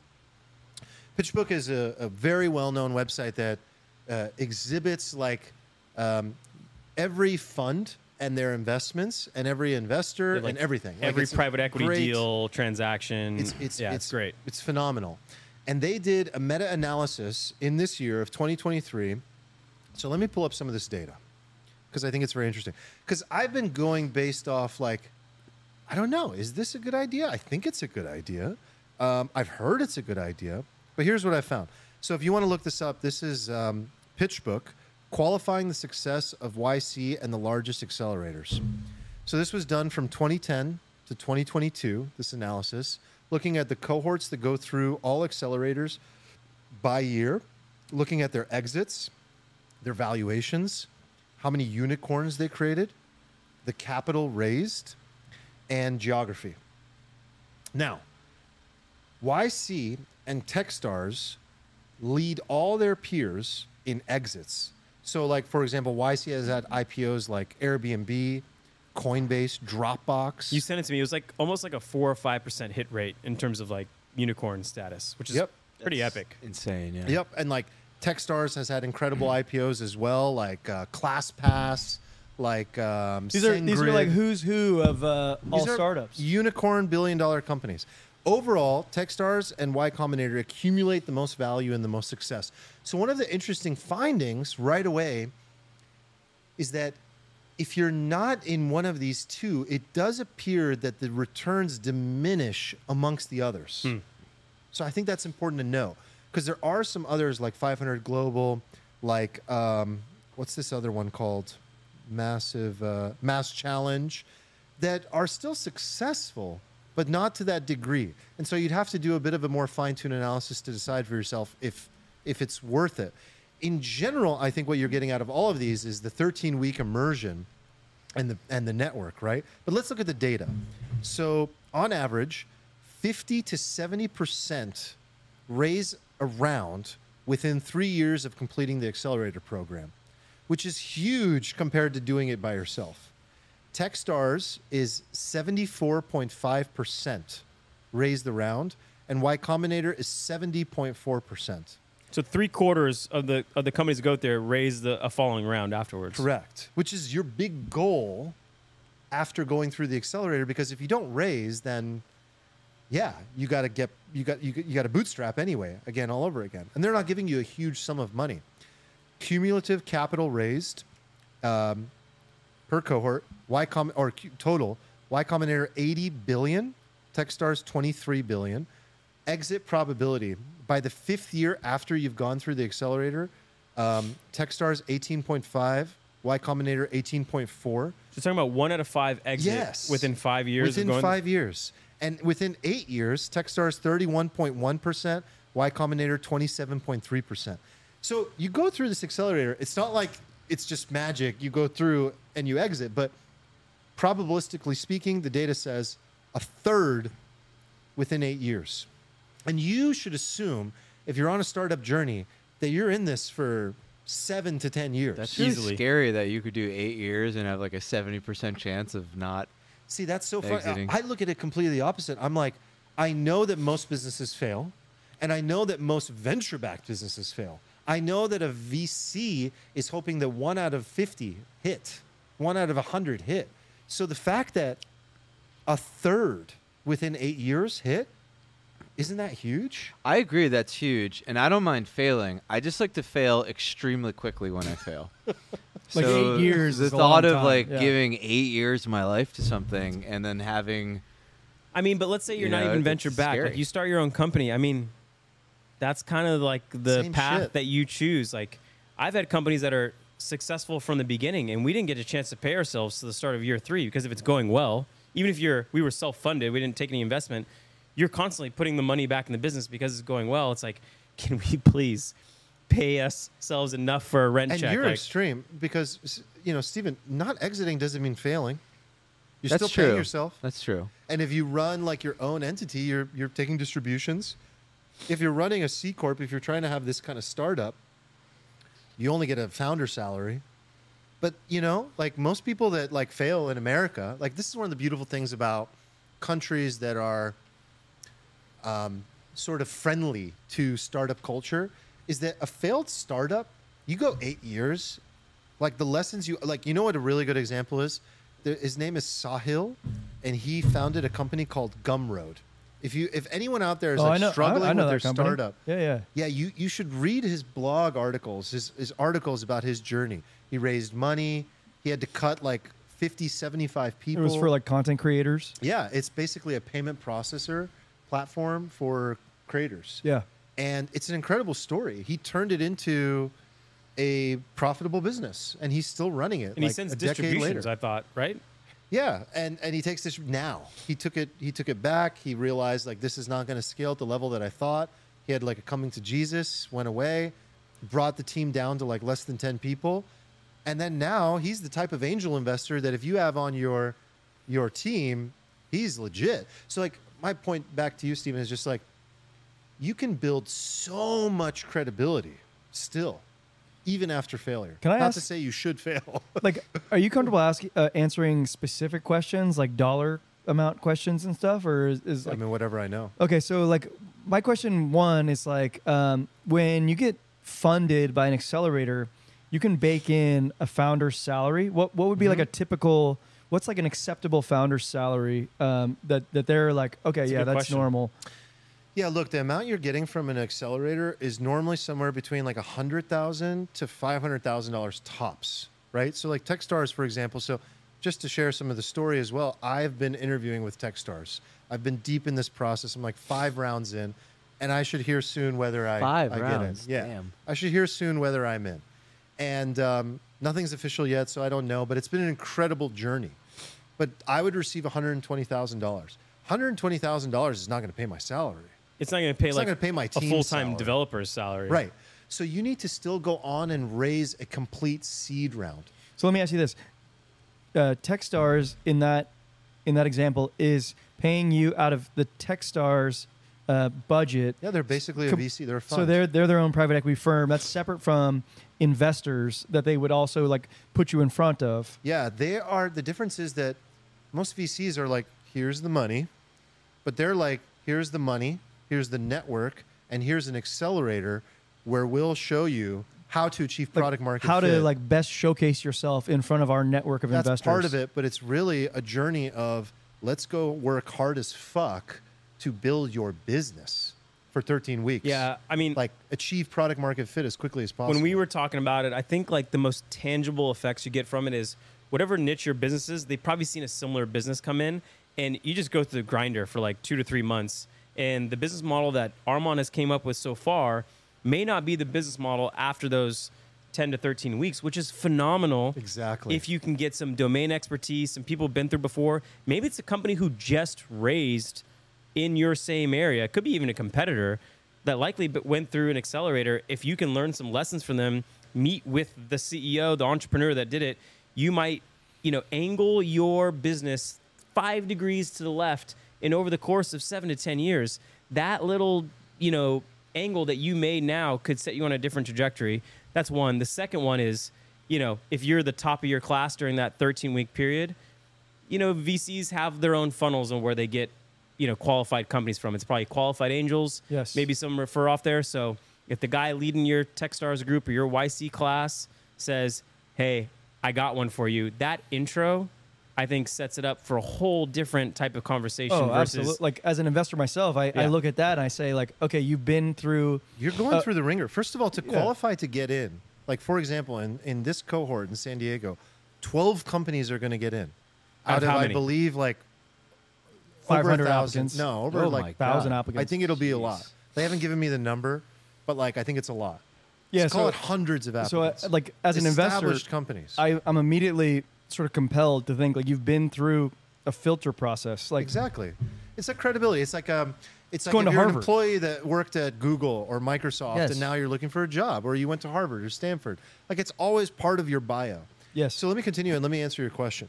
So you have to go on to raise a seed round, and then yeah, I mean these days I don't know with inflation at what it is and living in a major city, I don't know. I think somewhere like in the 100,000 something range per year. It's not a lot.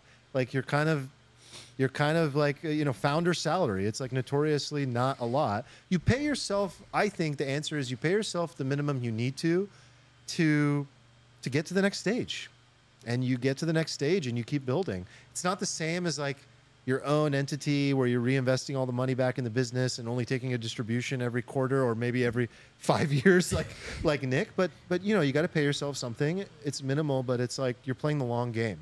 Yeah, yeah. So you want to go on to raise at least $1 million. But there are liquidation events along the way. Like maybe not in your Series B, but in your Series C, you'd be like, yeah, listen, guys, typically you issue new shares for those investors, but you're like, listen, I've been at this 4 years. I'd like to buy a fucking house for me and my kids. And this is where you like sell a percentage of your business for you might say, I would like to include my existing shares in that raising, and I'm going to take, you know, if you raise 20 million, I want 4 million for myself, 16 million to go in the business. Those will be new shares. And there is liquidation amounts if you're on that, you know, that growth path. Sort of like the unicorn growth path. Yeah, yeah. Yeah. I'll give you guys a couple more stats and then we'll wrap this up.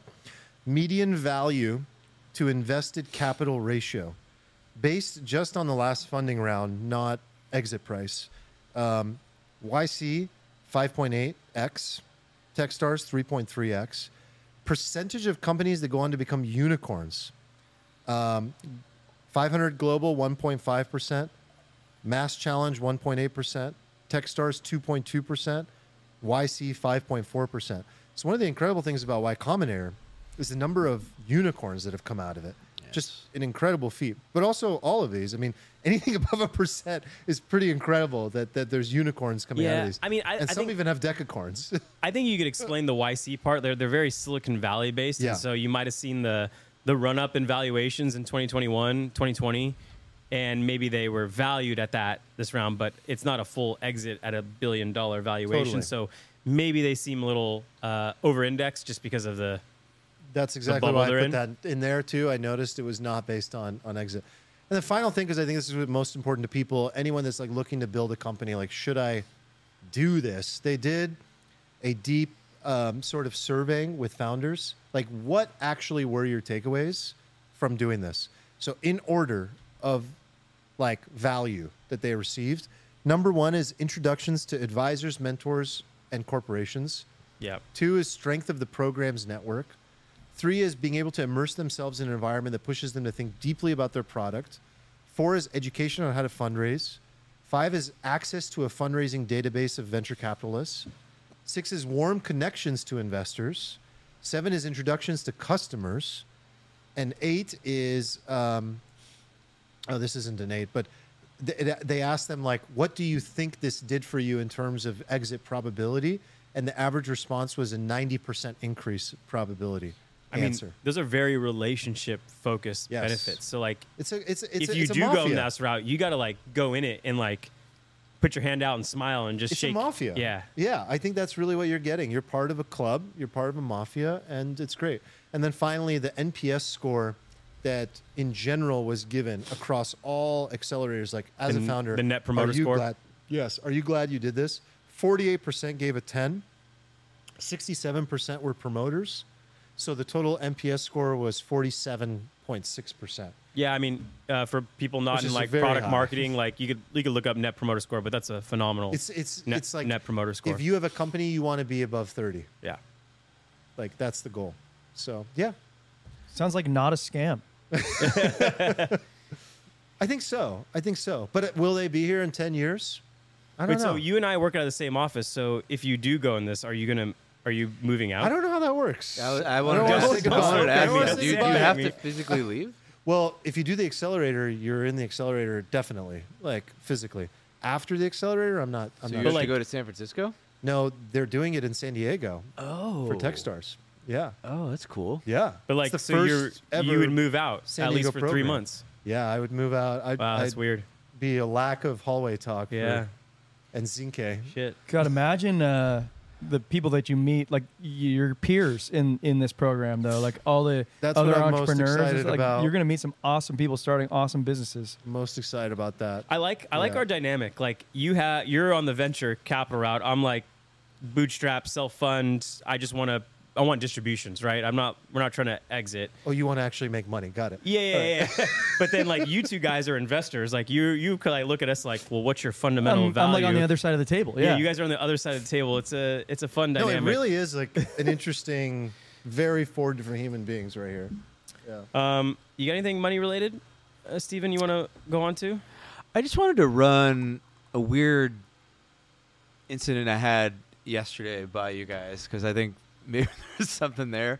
So I was shopping around for some new car insurance, and I couldn't get any. And I was like, what the hell is going on here? And I talked to, some brokers, and eventually they referred me to this guy. He's like, oh, this guy can help you out. So I call this guy, and so I've had an accident in the last year.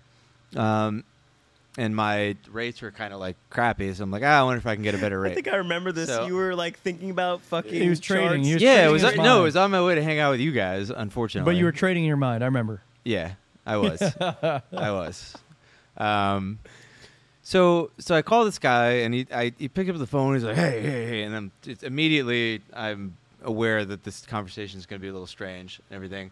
So I tell him, like, yeah, I'm in California. I'm listening to this. He's like, oh, man, oh, it's going to be probably not good. I'm like, all right, well, cool. Can you help me out? He's like, oh, I don't know, man.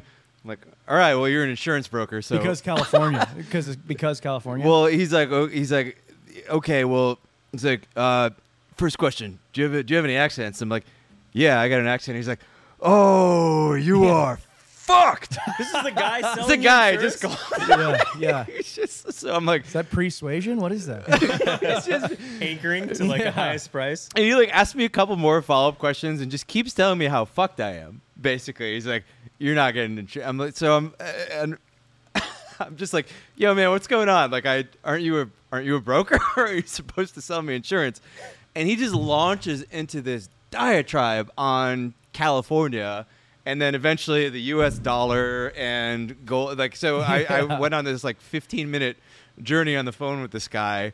He was talking about capitalism at one point. It was crazy. Still hadn't given me a quote at this point. Love this guy, by the way. So are you guys aware there's like this insane insurance crisis in California right now? I've heard about it in real estate in like Texas and Florida, but I haven't heard about it for cars in California. I've literally never heard about this. So apparently, you can't just go to Geico and get a quote. Like, no. So apparently, what happened, as per this guy, in between the F-bombs, he was basically like, so California passed this law. It's a very California law. I think they passed a regulation saying that you cannot raise somebody's premiums beyond a certain rate, and so, you know, students of basic economics who the California legislature, none of them have read apparently, will know that when you do that, what happens is like the sort of supply of product just leaves the market.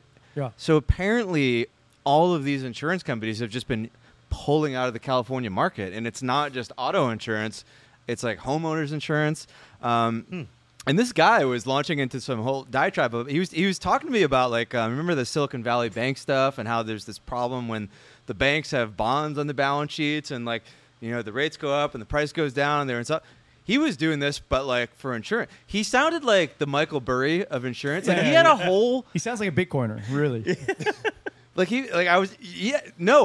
He told me he hated Bitcoin. We actually started talking about Bitcoin. I couldn't help yourself. Yeah, no, like, well, I was talking to this guy. I'm like, is this like a Michael Burry moment I'm having right here? Because he said one line. He was just like, capitalism doesn't function without insurance. And I was just like, yeah, that sounds like it could be correct. And it just got me thinking, like, is there something happening here? And then I pulled up a bunch of charts of like MetLife and Progressive, and I looked at them, and they look really bad. So, I mean, to me, are you more worried about the insurance company's balance sheet, or that capitalism won't function in California because they will literally leave the market? California is such a large market. Like, they're worldwide, I think, like eighth largest insurance, like something enormous, like across everything. So what happens here has like crazy ripple effects. And then I don't know if you guys saw, we had like do you see Maui's having like insane fires right now? No, I didn't. But sad, yeah, I just heard insane that. Fires. Like that people are evacuating. Like a house that friends of mine stayed at for our buddy's wedding. They saw it like on the clip of it. It was just totally in flames, like rubble, like right on the beach. How much fire are we talking here? Really bad, like insanely bad, like a whole island right now. Oh my god! So it got me thinking, like, is there something happening here with all of the insurance companies? We got commercial real estate. We've got people, and then there's people like me who are like, I got quoted $700 a month on a premium. Whoa, $700 a month. Wow. For what? Car insurance. What?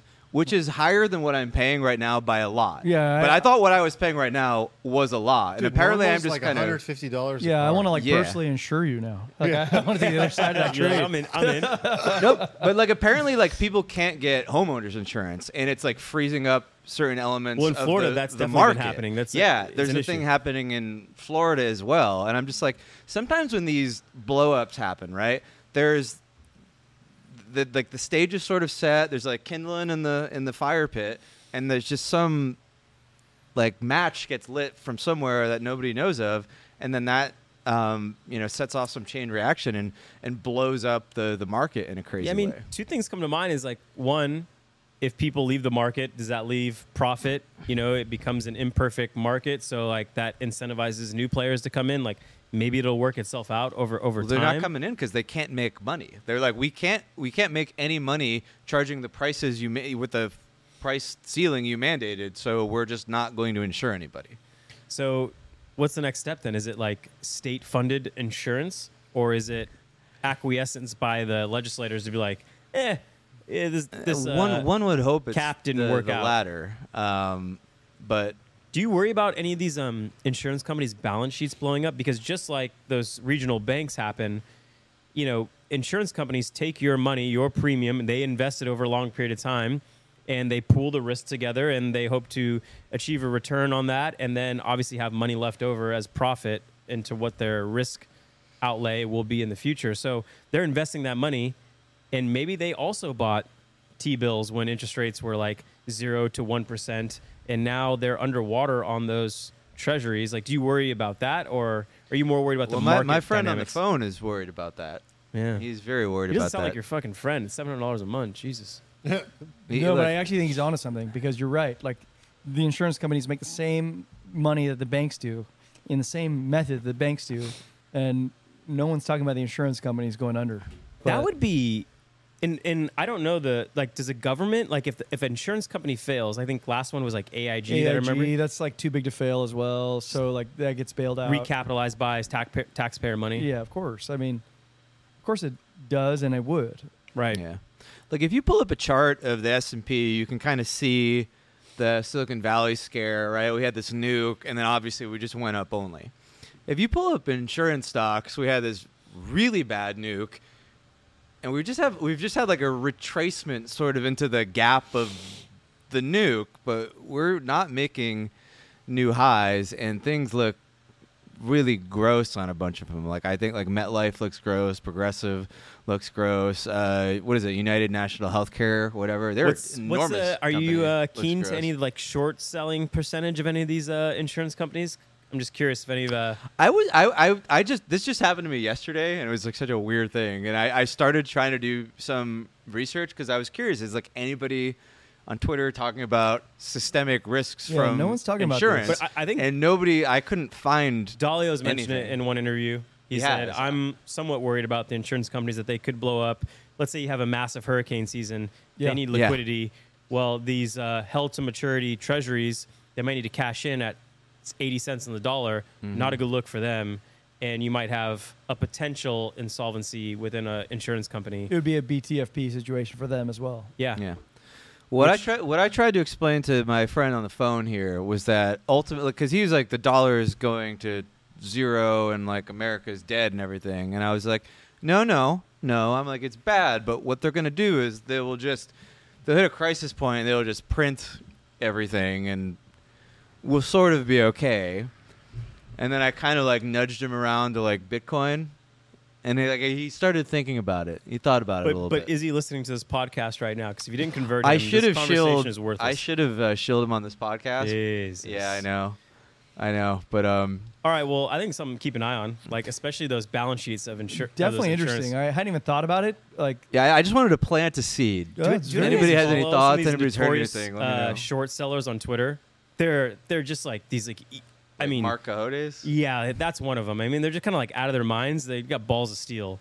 But anyway, when they get on a company and they're like, something's up. I mean, they are ruthless and track them down. So I don't know. Maybe something we'll play with the next week, see if anyone's short selling hard on these insurance companies. I have a bone to pick. You have a bone? With? All three of you. Oh, God. Oh, God. As you lean back. As you sip your wine, what do we do wrong? This past January, I sent all of you a text message asking you if you agree to the terms of this year's annual retreat, and you all blew it off. Eric responded promptly with, "Bro, I don't even know what I'm fucking doing this weekend. You're trying to plan something from 11 months from now. Check in later." Yeah, I'm not a good planner. Blew me off completely. I don't even remember this. But you're giving me credit just for responding. Yeah. I just want to acknowledge you, Eric, for the response. Yeah. You did say check back in. These guys didn't know what to do with it. Steven hasn't responded to a message or email in years. Yeah. I think Jason... Did you email me? Because that's the black hole. I wouldn't ever... Still waiting on funding for the podcast from like 6 months ago. Steven, help. No, so legit. It's funny because we were in the Discord. It was like a few days ago. And Tom Nom Nom was talking and asking questions about... an annual retreat process. Oh. And it reminded me of this text message that I sent after doing last year's annual planning process. By yourself? And you know, by myself. And you know what the conclusion, one of the things that I reached was plan important shit ahead of time, put it on the calendar, what gets scheduled gets done. The things that were the highlight of my year was like me sitting and doing that planning process ended up being like one of the things I was most grateful for that year. So I was like, okay, obviously if this is such a high alpha move here, I need to do this way in advance. I need to pick a beautiful place. I need to get my friends back involved the way we used to do it. And my closest friends, of course, will be so excited. Of course, that like, oh, this is the year end. Yes, like, Steven, year. Oh, yes. No. Now that we're on this topic, I actually have a bone to pick back. Okay. Bone back. Okay, bone back. There's no bone here. But yeah, there's a bone back. It's all muscle. Okay. But, what do you got? So here, like, so it was probably like, pre-COVID, during COVID, or whatever. First of all, it was only half a bone with you, so go easy. Yeah, yeah. So here's this mild bone. Okay. Like, we went on a trip for New Year's to Mexico. The only sort of like essence of an annual plan that I've ever received is from you. Okay. And on this trip to Mexico that we did with our significant others in Mexico. I'm nervous right now. I actually began an annual plan. I was like, hey, so I'm going to start this on my own here, but I'm taking lessons from you. What do you think? And you were just like, eh. What? Wow. Yeah, it was such an eh. It was such an eh. What? I got other shit to do. Interesting. Wait, that was 2 years ago. It was 2 years ago in Mexico. Yeah, well, I resurrected. Okay, so. I don't remember this. But just during this time. I add the annual retreat? It was such a eh. Okay. No. I responded saying like, the only person that I think is like Jason's serious about it. Let's do it. But I was like, I think you're so regimented in your approach that like when I did it with you like on a whim, I was like, hey, so here's how I'm like approaching this annual review, and it didn't include you because it was like my own thing. But I was like, hey, so how would you approach it? Exercise. You were just like eh. Whatever. Okay, that may have been misinterpreted. We've had some amazing retreats we've done. We've done a few that have been. I would love, Eric. It was pre-podcast, by the record. Listen, I would love to do this with you because it's regimented under your sort of guidelines now. Because when I brought it to you at the time, there are no. That's what I'm trying to communicate. No, there are no guidelines to how each person does it. Hey, proof's in the pudding, pal. No, hold on. Now to get into it, let's get into it. Okay. Everyone should do it their way. The only part is that you come together. The way I would like to do it is to come together and go to this cabin together, so that when if I look over at Eric or over at Nick, like, or over at Steven, like, and we're in the general day of celebration and gratitude, like, it's just a very loose theme, Eric. That's what I'm, like, the process you end up taking should be the process that works best for you. But I think the only thing to agree on is like, day one is gratitude. Day one is like reliving what we've done in the past. Yeah.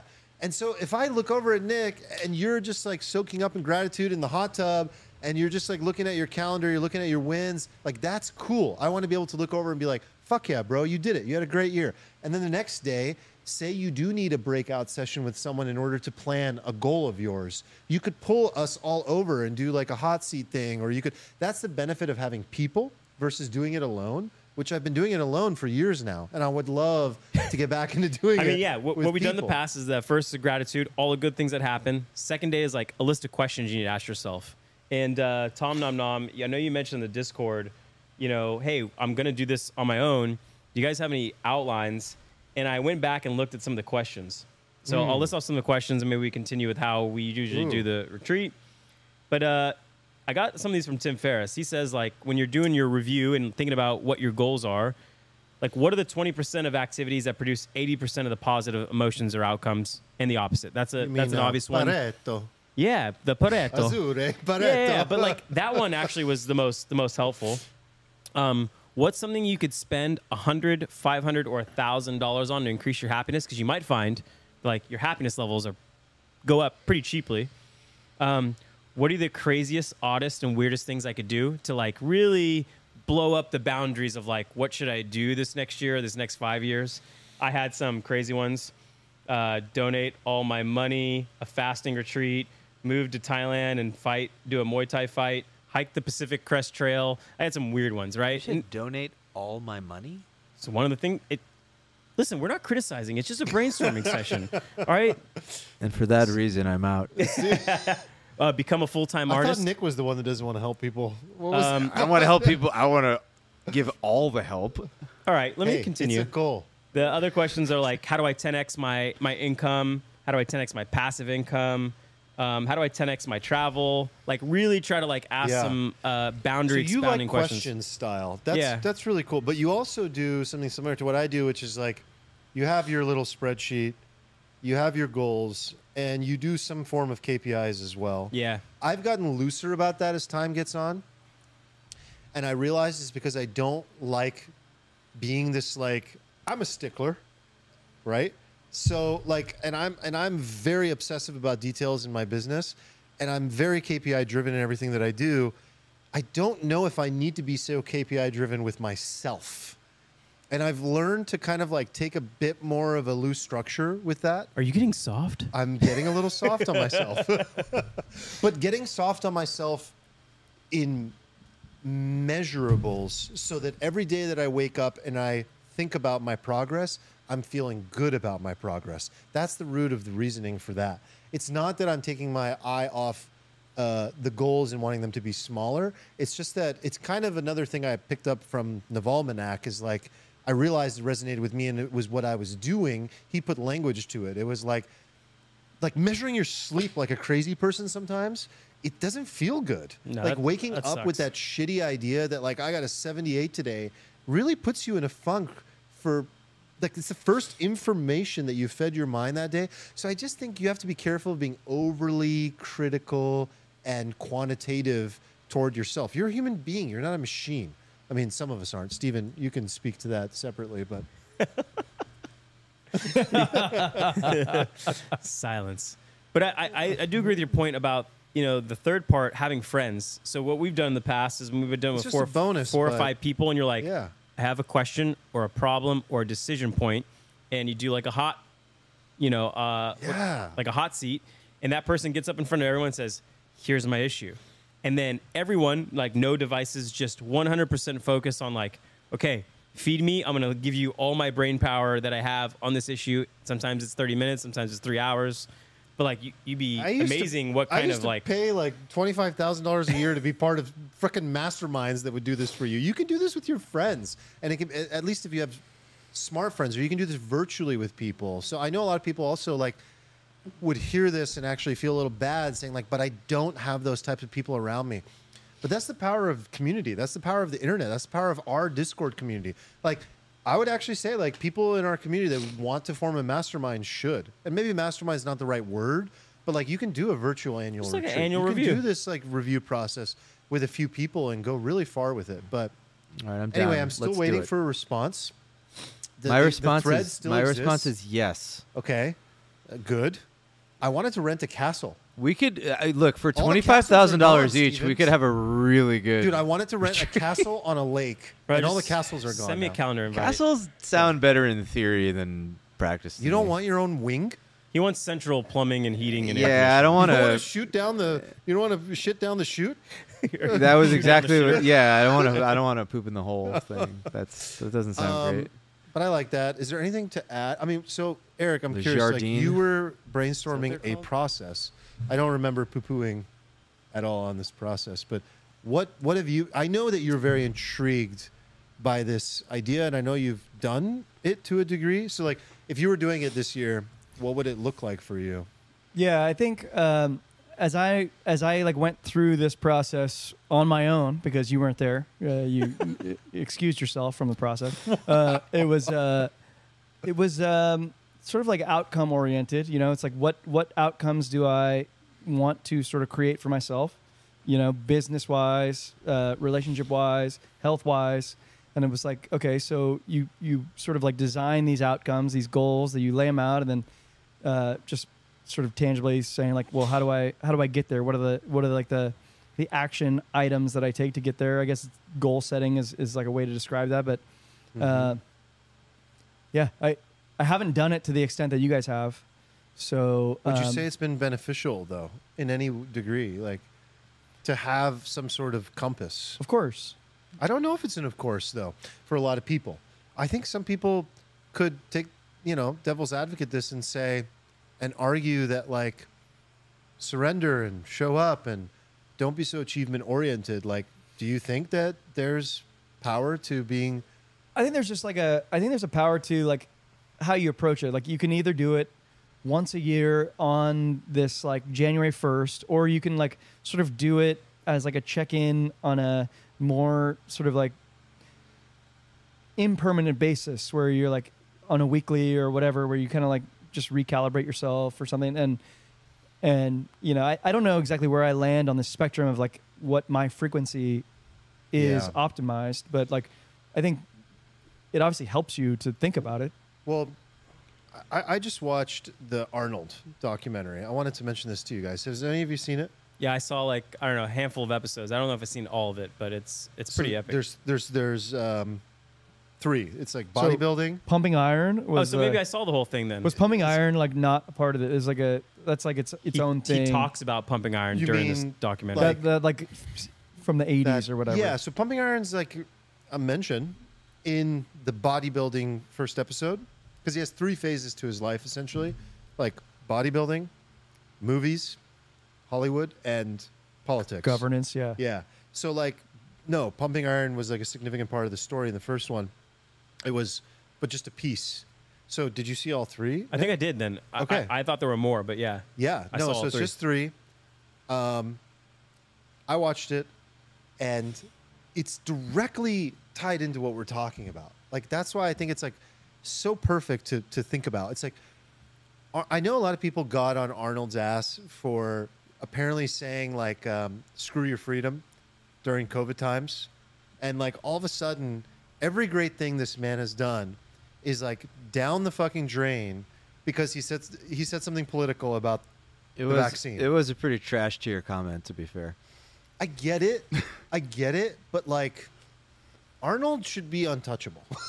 Like, and also that aside, like a lot of people tried to say the right thing and felt social pressure. And especially him as a politician, I can understand he had to have a position. And like, this was the greatest fucking tragedy ever. And everyone got it wrong. I think everyone got it wrong, and we're all gonna look back at COVID and be like, we all got it wrong. Well, to a certain degree, right? All the information is incomplete. We don't know. I didn't get everything right. I was largely correct on a lot of stuff that I took a lot of shit for in the early days. And I agree with that. I think we all were. The first ever episode of Flow was Nick and I talking about it during the first week of COVID, and we got it very right. But still, my point is like, he said some things. The deeper thing here is that this man, his ability to manifest the life that he has, made me think so deeply about how a couple things came up for me. Every great thing that I have accomplished in my life, and this isn't for everyone, but it's been true for me. And I'm not trying to list these things off as a way of bragging, but more as a way of like reaffirming to myself and to each other, like this really has been true for me. Like back in the day, getting into San Diego State for me was like a manifestation. Getting a job at Google was something that I had an insane vision for. You know, becoming a solopreneur, getting on the cover of a magazine for whatever reason at that time in a vanity way was a huge thing for me. I always dreamed about it. I wanted to know what it would feel like, and then I got on the cover of like a very big one. with Founder. Like all these, starting a tech company, like all these things. And over time, they've progressed in different ways. But I've realized in so many ways, like I've moved away from this idea of manifesting your reality and having this like huge vision for yourself. Is like, it's almost like I dismissed it as luck. And even though in the moment I felt the synchronicity and the energy, knowing that like, no, I truly manifested this. And it's because of my obsessive vision with how this reality should look and feel. And I got it. And then sometimes you get there and you're like, oh, maybe it just happened. Maybe I got lucky. And you move on and you dismiss the power of like everything that you worked so hard to create. So what this movie, what this series like reaffirmed for me was two things. One, it's real. Like, don't dismiss it.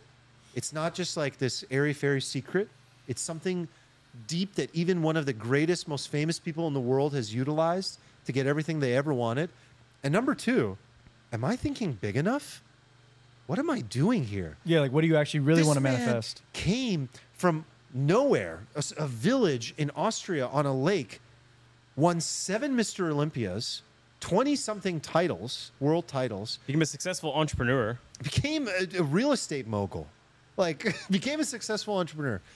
Took over Hollywood when, and you'll watch this documentary and you'll be like, the whole world was against him. It was not fit for a 6'2" fucking Mr. Olympia with an accent. With an accent. It's like it's it once you accept the premise of manifestation, then it's you go to that next step of like, well, am I manifesting enough? Like, am I like am I thinking big enough? Like, if I can manifest anything, what would I actually want to build my life around? And most people don't shoot for the impossible. Most people shoot for mediocrity. So like the playing field of like who you're competing with when you shoot for these impossible things is so actually small.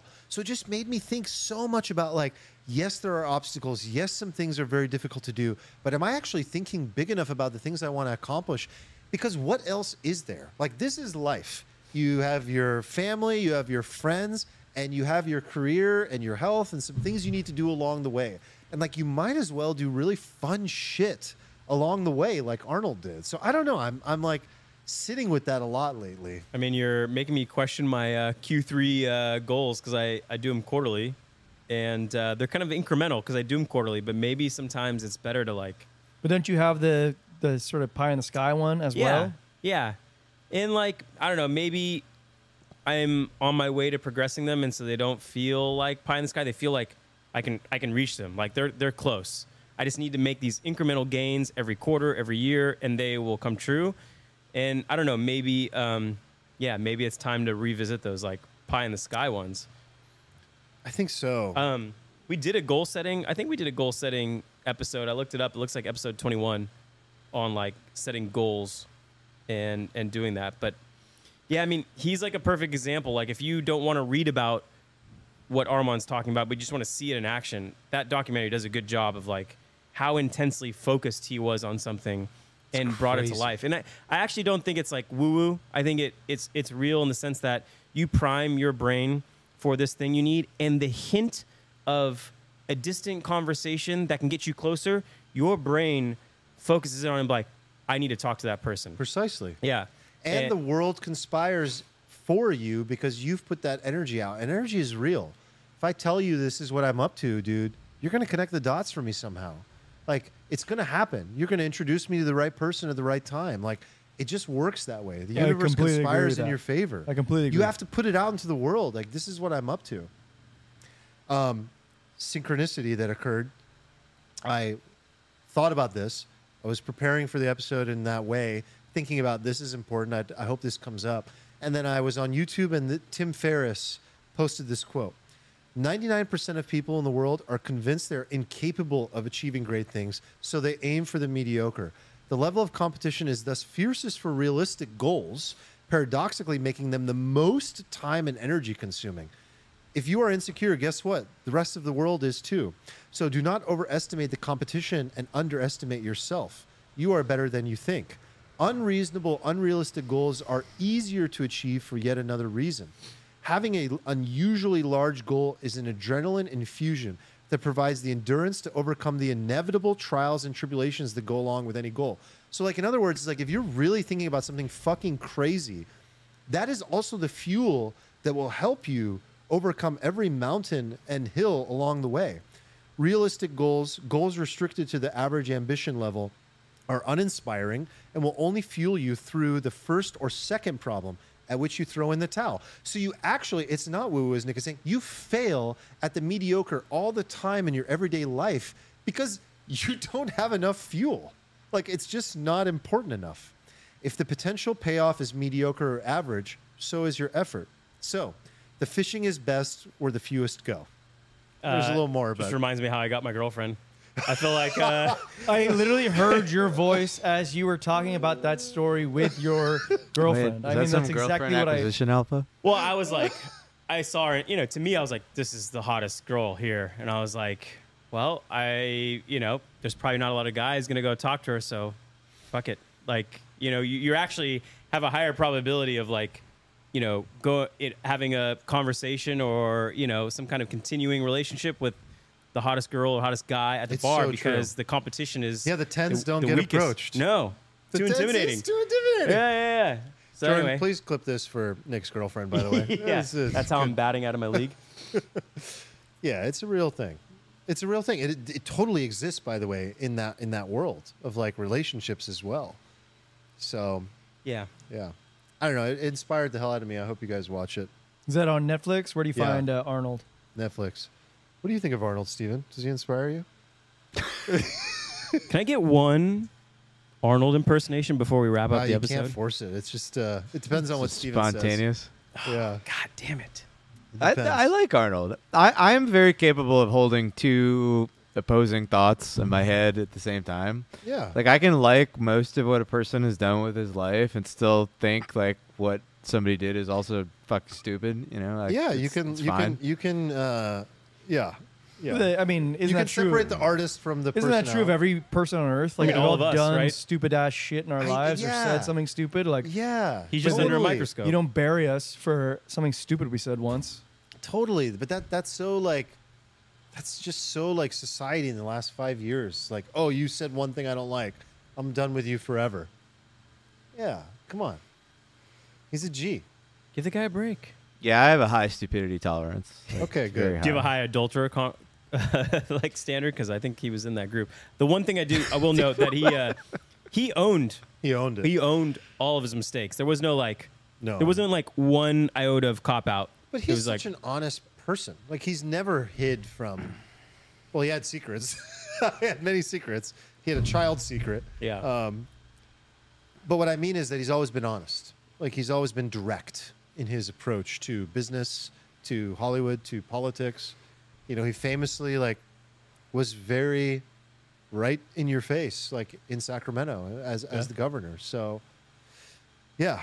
Anyway, I think it was inspiring, and I would be very curious what our community and the audience out there thinks leads to success for them, and, like, what things have been inspiring for them in terms of how they have achieved and or manifested the success that they've had. And I would ask you out there to just sit down and even just take a few minutes and reflect of all the things that I have achieved. What allowed me to get to this point? Was it pure luck? Was there synchronicity? Am I truly self-made? Or did it require coordination, collaboration, belief, vision? And if you can reverse engineer that, try to create a formula that works for you and repeat it.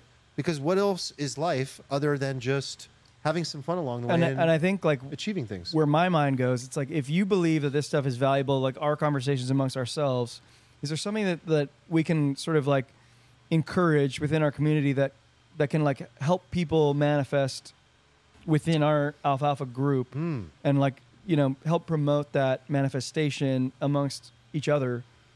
Like, maybe it's a voice chat or something once a week, or I don't know. I'm asking you guys now, but like, great question. I do believe there's power here, and I think we get a lot of like-minded individuals that would probably be interested in this kind of thing. Yeah, I love it. I mean, that's perfect. Perfectly said. I love it. Did you write your outro this week? That was it right there. That was the outro. What Eric said. All right, cool. I loved it. Wanted more of a snappy slogan, but we'll go with that for now, I guess. Oh, outro? We have an outro now? What outro? You said you wanted an outro. Steven, you're making stuff up. I love you guys. We love you. Thank you for being here, especially those of you that are here live on YouTube. Reminder, if you're not live, to join us at 5 p.m. on Wednesdays. All links at alfalfapod.com. Make sure you like the video and subscribe on all channels. Send a recent episode to a friend. Hop in our Discord. Ask us questions. Let's continue the conversation. Love you guys. Peace. Bye. Later, everybody. Bye.